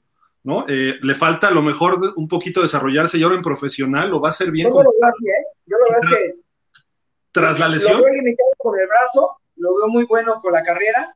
tras la lesión tiene que cuidarse ¿eh? de correr más. Tiene que dedicarse a ser más pasador. Su mejor temporada fue cuando estaba Luis Enrique, su hermano, que tuvieron mil yardas juntos, ¿no? Entre ellos en sus pases. Entonces, tiene que encontrar con otros receptores, ¿no? Pero, pero bien, bien, bien por ese, ese aspecto de él y ojalá y lo veamos. Por lo menos ver. que por aire, por aire veo mucho mejor a Axel. Ahora sí que como dicen por ahí, ya veremos este año cómo se comporta Axel. Los Leones de la Náhuac, el coach Marco Antonio Montes, este equipo eh, pues ha dado chispazos, ¿no? En los últimos años. Eh, creo que pudiera pegarle a alguien grande, pero no sé en dónde lo vemos, Jorge, finalmente, comparado con los otros equipos, su roster, su proceso, a dónde, dónde podríamos ver este conjunto. Pues la verdad es que es de los equipos que, menos sabemos. Yo en lo personal no he, no he tenido notificación de, cosas ni de seleccionados que hayan llegado, ni de cosas que hayan sucedido en el seno del equipo. No, no han tenido una, una buena área de comunicación en ese sentido. No sabemos realmente, no tenemos información qué jugadores participan en sus scrimmage, quiénes llegaron, quiénes son sus veteranos importantes, etcétera. Pero ha sido un equipo que en los últimos años ha dado sorpresas, ¿no? Y sorpresas importantes. Eso habla de que el personal que tienen en el equipo es de buen nivel. ¿Qué tan lejos puedan llegar o no? Igual yo insisto, tendremos que verlos jugando ya contra los equipos que nosotros les decimos fuertes de la conferencia para saber realmente en qué nivel andan y qué aspiraciones pudieran tener en la temporada una gran incógnita, ¿no? Los Leones de la Náhuac, cómo van a competir con los demás, ¿no? Pero pueden dar sorpresas, José Luis, ¿no? Sí, no, yo también desconozco mucho del equipo, es un equipo que no he seguido, la verdad es que no lo he podido ver ni en un solo juego de práctica, eh, no lo he seguido y este, no he tenido oportunidad de verlo, tampoco conozco mucho. Sé que es un equipo que tiene, eh, la última vez que practicaba con su head coach, que incluso no sé si sigue siendo el mismo, eh, él me contaba que solamente tenían 11 becas para todo el programa y que esas becas, lejos de proporcionarlas de manera 100%, las dividían para poder jalar más jugadores. Es decir, te doy el 50% de la beca y entonces en lugar de tener un jugador, eh, ocupa un lugar para tener dos. Y entonces las iban moviendo y les estaba dando buenos resultados, porque con ese esquema es como llegaron a, a la conferencia grande, grande y se empezaron a mover bien. Por ahí este, eh, tuvieron algunas buenas oportunidades y, este, y creo que lo último que supe de ellos fue aquel partido que le ganaron a los burros blancos acá en, en Zacatenco, en el cual... Este, fue, en la cueva, ¿no? En la cueva de León que le dicen, ¿no? No, fue en Zacatenco. Zacatenco, ok. Fue en Zacatenco y este, en el cual Burros incluso metió hasta el tercer equipo y terminó ganando. ah, este, el último de la temporada. Que con ese pasaban ellos y dejaban fuera a auténticos tigres, ¿no? Y entonces fue lo último que vi de ellos en realidad, porque no, no los he visto, no, no tengo mucha información sobre el equipo. De ahí salió Rubén Sendejas, que fue pues el novato del LFA, ¿no? Ahí con los mexicas dio una super temporada, aunque creo que ya había jugado, pero como la pandemia lo, lo limitó, y Rubén Sendejas lo hizo bien ahí en su época estudiantil. Vamos con otro equipo de este estilo, pero que está el Goofy Pérez al frente, están trabajando bien, perdieron a su coreback, pero llega mejor staff y creo que este conjunto puede, le dio batalla a varios el año pasado, pero no le alcanzó todavía. Vamos a ver si pudieron reclutar bien y si pueden mejorar, ¿no? Creo que ese es el punto de ellos. Están bien coachados, vamos a ver si pueden dar el, brinco. Se me figura un poco a la Náhuac, un poco más arriba ahorita que la Náhuac. No sé ustedes qué opinan. Pues los scrimmage se han visto bien. Vamos a ver qué, qué, tan, qué tanto ha permeado la presencia del que fue coordinador ofensivo del equipo campeón de Burros Blancos, ahora con los Linces, que es Marco García, ¿no? Vamos a ver cómo se han adaptado a su sistema, qué novedades ha implementado dentro del esquema ofensivo del equipo. Pero por lo que hemos visto en los scrimmage, parece ser que va a ser un equipo que va a estar peleando. ¿no? ¿Hasta dónde les va a llegar la posibilidad? No lo sabemos, pero parece ser que la mano del Goofy y de su coordinador ofensivo va a ayudar a que el equipo levante. ¿Playoffs? Yo creo que sí, ¿no? Ojalá. Yo creo que para ellos sería muy bueno. No, a ver, yo, yo lo pude ver en su scrimmage contra Tecos. Los vi muy bien. La verdad es que contra ese equipo, tres Tecos de tercera división, digamos, se movieron muy bien. Y tienen tres, tres buenos corebacks. La verdad es que se nota la mano de Marco García, una, una unidad ofensiva bien coordinada, con buenas ideas y bien manejada por estos tres corebacks. Los tres están, creo, en el mismo nivel. Va a haber una seria pelea entre ellos para ver quién es el titular pero a los tres los veo bien. Eh, no es un equipo muy pesado, sin embargo tienen buen tamaño, aunque no es un equipo muy pesado ni, muy trabajado físicamente. A la defensiva creo que les va a costar un poco más de trabajo, pero es una defensiva cumplidora. Eh, después de verlos con, con Tecos, yo decía, ok, le ganaron fácil a, Tecos, pero habrá que verlos ante un equipo. Se veía ya muy distinto al equipo del año pasado que no pudo ganar un solo partido. Le ganaron a Burros esta semana, ¿no? Y entonces yo dije, hay que verlo en un, equipo más grande. Y este sábado los pude ver contra los burros. Le dieron un gran partido a los burros. Jugaron muy bien. Prácticamente ellos fueron arriba todo el tiempo y Burros iba dando la vuelta, pero ellos volvían a darle y a recuperarse muy bien. Eh, pudieron incluso haber ganado holgadamente, pero llegaron eh, con el balón, llegan a la yarda 1 y en la yarda 1, en cuarta oportunidad, Burros Blancos intercepta y evita que anoten y entonces a partir de ahí Burros empieza a, avanzar, pudo haberse llevado el partido, pero al final la defensiva del Lince se intercepta y se queda con el partido. Fue un buen partido, fue un partido en el que los dos equipos se entregaron bien, eh, ya fue más de temporada regular y sí se ven los Linces muy chiquitos, una, sobre todo un estado de ánimo mucho más elevado que el que traían el año anterior. Hoy creo que si se la creen ellos, valga la redundancia, si se la creen que pueden, que pueden jugar a buen nivel, le puede ser un dolor de cabeza para varios. Sin embargo, su calendario es altamente complicado y creo que a lo más podrán ganar dos juegos. La realidad es que por ahí le podrán ganar al CCM y a los otros, pero de ahí en fuera se ve muy difícil que le puedan ganar al resto de los Entonces, Creo que siguen sufriendo la pérdida de Johan López, ¿no? Todavía. sí, siguen perdiendo a Johan, pero estos corebacks que tienen son de buen nivel, ¿eh? Y ya maduritos pueden, pueden ser muy bien. Puede ser un buen año para ellos, buscando dar un buen salto para lo que viene. Vámonos a Toluca ya con los potros salvajes de la Universidad Autónoma del Estado de México, Ricardo Jiménez López. Este equipo el año pasado tuvo problemas extradeportivos muy fuertes, se vino abajo. Creo que va a mejorar algo, pero tampoco le veo algo sólido, ¿no? Para este año. Eh, a lo mejor dan un poquito más de batalla, pero no sé si, si, les alcance, ¿no? Porque los demás equipos todos se ven ya con un proceso más avanzado que ellos, ¿no? No sé ustedes qué opinen, pero... Este... Yo, estoy, como Jorge, tampoco ellos los he visto. no sabemos nada, exacto. No, sé nada de ellos, no los he visto. Lo, lógico es que les vaya mal, ¿no? Digo... Han tenido varios juegos de práctica, y, pero no los he visto. De acuerdo. Vámonos al Tec Puebla. Vamos a verlos. El Tec Puebla, el coach Eric Fisher llega a Puebla con los Borregos para sustituir precisamente a Hugo Lira. Este equipo ha tenido sus chispazos, tiene un buen coreback, eh, le dio batalla al Tec de Monterrey, me acuerdo su partido el año pasado, eh, por ahí complicó mucho a, otros equipos. ¿Creen que está en playoffs este Jorge, lo de los Borregos Puebla? ¿Se ve mejor, no, el equipo ahora o no?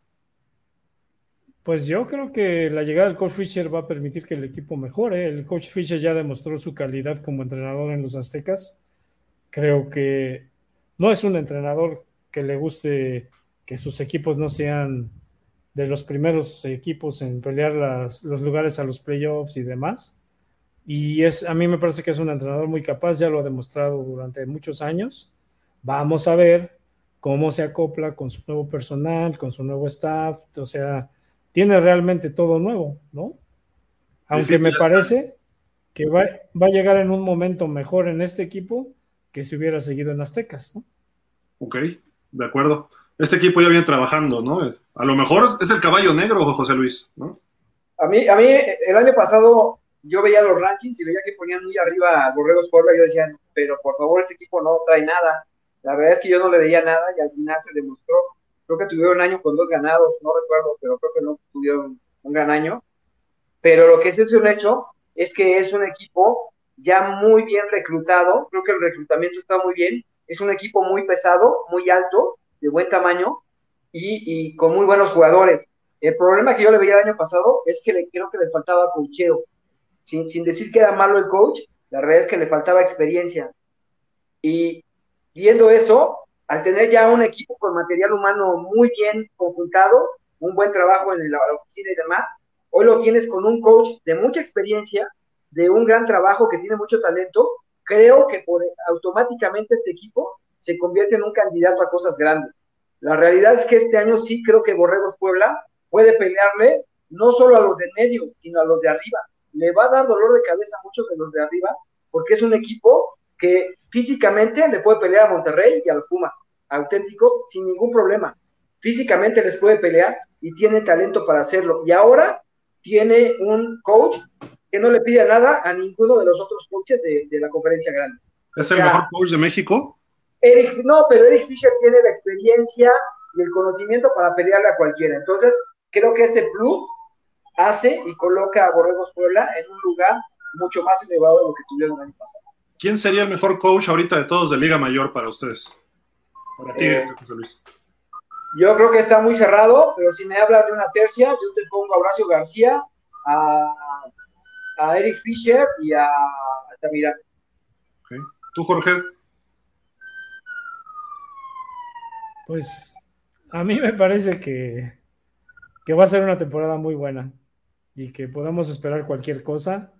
Creo que no hay que menospreciar a ningún rival. Este, fíjense que pasó en el Nacional de categoría U17. Además ganaba el juego 21-0. Al medio tiempo sus jugadores y los coaches bailando al ritmo de la música que ponen en el estadio con unas chavas. Regresan a la segunda mitad, les dan la vuelta y les ganan el juego. Ups. Entonces creo que nunca hay que menospreciar a nadie. Me parece que en este caso, cualquier equipo que, esté en esta conferencia, este, para mí es digno de respeto. Creo que todos pueden hacer un buen papel en teoría. Vamos a ver físicamente qué tanto les da para poder concretar lo que uno supone, ¿no? Creo que todos los equipos se preparan para hacer el mejor papel. Desafortunadamente a veces las cosas no se dan. Vamos a ver quiénes son los equipos. En teoría ya sabemos cuáles son los equipos que pintan como, como posibles candidatos a dominar la conferencia.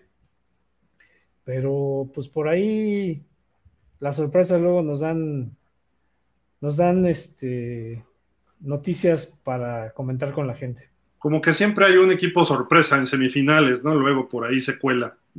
Regularmente, luego sí son los cuatro mejores, ¿no? Pero vamos. El es clave, ¿no? El, el, año pasado le pasó a Pumas, ¿no? Que iba, se va al descanso 20-0 con auténticos y luego mm. llegan y es donde te digo que le sale lo inexperto a Canales y pierde el partido. Correcto. Borremos México, Estado de México, ¿este es el SEM? Es el SEM, ya lo vimos. No. No. Sí. No, no sé. Este, este debe ser Ciudad de México, ¿no? Este debe ser Ciudad, ¿no? Sí. Debe ser Ciudad. Mario Acevedo, pues es un equipo prácticamente nuevo con lo que sacaron de Toluca, ¿no? Hay que ver qué presenta, ¿no? Este conjunto. Y pues una gran interrogante. Quizá les toque estar hasta el fondo y vamos a ver cómo empiezan a, a evolucionar. Y Pumas Acatlán, ¿no? Un equipo que se ha hecho fuerte. Tienen al coach Horacio García, ha tenido apoyo de su escuela, ahí de, la, de Acatlán, de la FES Acatlán. Eh, creo que tienen ya buenos corebacks en competencia, tienen buenos receptores. Dos extraordinarios corebacks. Sí, to, todo el grupo de corebacks está muy bueno, ¿no? ¿Puede ser este el campeón sorpresa, Jorge? Sin lugar a dudas, este equipo tiene todo para pelearle a cualquiera. Eh, vamos a ver, aquí la clave para Pumas Acatlán va a ser qué juegos fuertes van a recibir en su estadio. Porque sí les ayuda mucho estar entre su gente, cobijadas por su afición, cuando juegan contra los equipos fuertes. Eso va a definir mucho de lo que puedan hacer o no en la temporada. Si, si logran que sean varios, varios juegos contra equipos fuertes en su escuela, creo que tienen buenas posibilidades de ser un equipo que, que participe en postemporada. Abre la temporada recibiendo los auténticos en casa. Y reciben a Pumas. A Pumas, el último, ¿no? Sí, y van a jugar ahí. Van a jugarlo ahí, no, no, no van a aceptar cambio a otro estadio. Sí, pues no, no les conviene. Acatlán se presenta la próxima semana. La próxima semana se presenta. Varios equipos. ¿Crees que José Luis que sea el campeón? ¿Acatlán puede hacer? Este, puede dar mucha pelea. Y ahí sí creo que tiene mucho que ver, va a pesar mucho el cocheo y el nivel de sus, de sus corebacks. Este, yo, yo sí lo veo, veo ahí. No creo que sea tan dominante como lo que le dimos contra Aztecas, que le ganó 28-0 a los Aztecas en dos cuartos, pero creo que sí va a ser un buen equipo que le va a dar pelea a todo. O sea, no va a ser para nada un plan y sí va a estar peleando los primeros lugares pues ya repasamos los 14 grandes. Vámonos a platicar, a leer rápido las últimas este, comentarios. Déjenme ver. Ah, ¿Dónde íbamos? Acá. Ricardo Tapia. Mike Patio, Amiguis, Israel Jiménez son los corebacks. Mike Patiño. Mike Patiño. E Israel Jiménez son los corebacks de Águilas Blancas, ¿no? Sí. Barbas bandido, ese Gildardo es una broma, ya mejor que se baje los calzones con barrera. Órale, va. Y tú también te los bajas con quien sea, con otra persona. Listo. Le damos. Total. ¿No? Ya que estamos en eso, ¿no? Pues total. Ya hay una edad que ya, le pierdes, ¿no? Marco López, se llama Mike Patiño, el coreback de Blancas y fue campeón de Conadeip, el chavo, ¿ok? Dice, de nada, dice Marco López, sí, gracias. Va a ser de media tabla, claro, dice Ricardo eh, Tapia, perdón. Campo Ciudad de México es, es este. Eh, Borrego Sem es Acevedo, sí, estaban al revés, pero es, que son, imágenes de, la UNEFA, ¿eh? del sitio de la UNEFA lo que pusimos. Y Lira está en el Ciudad de México. Sí, ojo, lo bajamos de la página oficial de UNEFA, ojo, reclámenle a Chavita, ¿no? Y reclámenle a quien haga esa página, que es una vacilada que todavía creen que es fútbol soccer donde va primero el local, ¿eh? pero bueno. Juan Salvador Romero. Amigos, buenas tardes. Llegué tarde, pero por lo que oí, pues hablaron más de una hora de la federación. Una pregunta, ¿los auténticos reclutan o desarrollan sus propios semilleros desde prepa? Las dos. Las dos cosas, desarrollan y reclutan. Pero están más enfocados al, al desarrollo. los esquemas o el esquema más grande de semilleros de todo el país para Liga Mayor. O sea, tienen todas el, el, intramuro de, la autónoma es de ellos y les genera una cantidad impresionante de jugadores. George, ¿ibas a decir algo también de lo mismo? Sí, que en realidad sí reclutan, pero la base de su de su sangría de jugadores son los que vienen de los semilleros, o sea, de prepas y de facultades tienen muchísimos equipos. Ricardo Tapia, sí, el Texem, semifinal segura, ok. Y nos dice, salgan a los campos. Pues sobre todo el que más sale es José Luis. Eh, yo por chamba no puedo ir, quisiera. Eh, trataré de ir a las presentaciones, pero en los partidos ahí estaremos platicando con coaches, jugadores. Ya no me quieren los campos, por eso. ¿Estamos vetados o qué? Yo, oye, yo salgo a los campos, pero donde siembran elotes, aquí en Morelos. Y finalmente nos dice Juan Salvador Romero, pero el examen de admisión y en cuanto a la página, demos gracias al señor Blade que solo le interesó los borregotes. Ok. Pues bueno, eh, vamos, ya vámonos porque ya llevamos dos horas y media. Este, Jorge, ¿algo más que quieras agregar? Pues nada más una felicitación a los equipos campeones en el Nacional U17 fue en Nuevo León y en el U19 con ADEIP que por cierto fue un equipo integrado por puros jugadores de Torreón, de tres equipos locales, los Linces, el Tec de Monterrey y los Rams de Torreón. Fueron los jugadores que aportaron para esta selección. Creo que una felicitación para los dos equipos y ojalá y sigan trabajando para que pronto veamos más equipos diferentes coronándose en esas categorías. José Luis, ¿algo pendiente por ahí? Pues nada, solamente comentar que vamos a seguir pendientes de ver qué pasa en la federación y pues vamos a seguir en los campos viendo a, a la Liga Mayor. Este, este sábado vamos a estar ahí viendo a los, a, los burros blancos, creo, contra, contra el CEN. No es cierto, Águilas Blancas contra el CEN, me va a tocar ir a ese juego.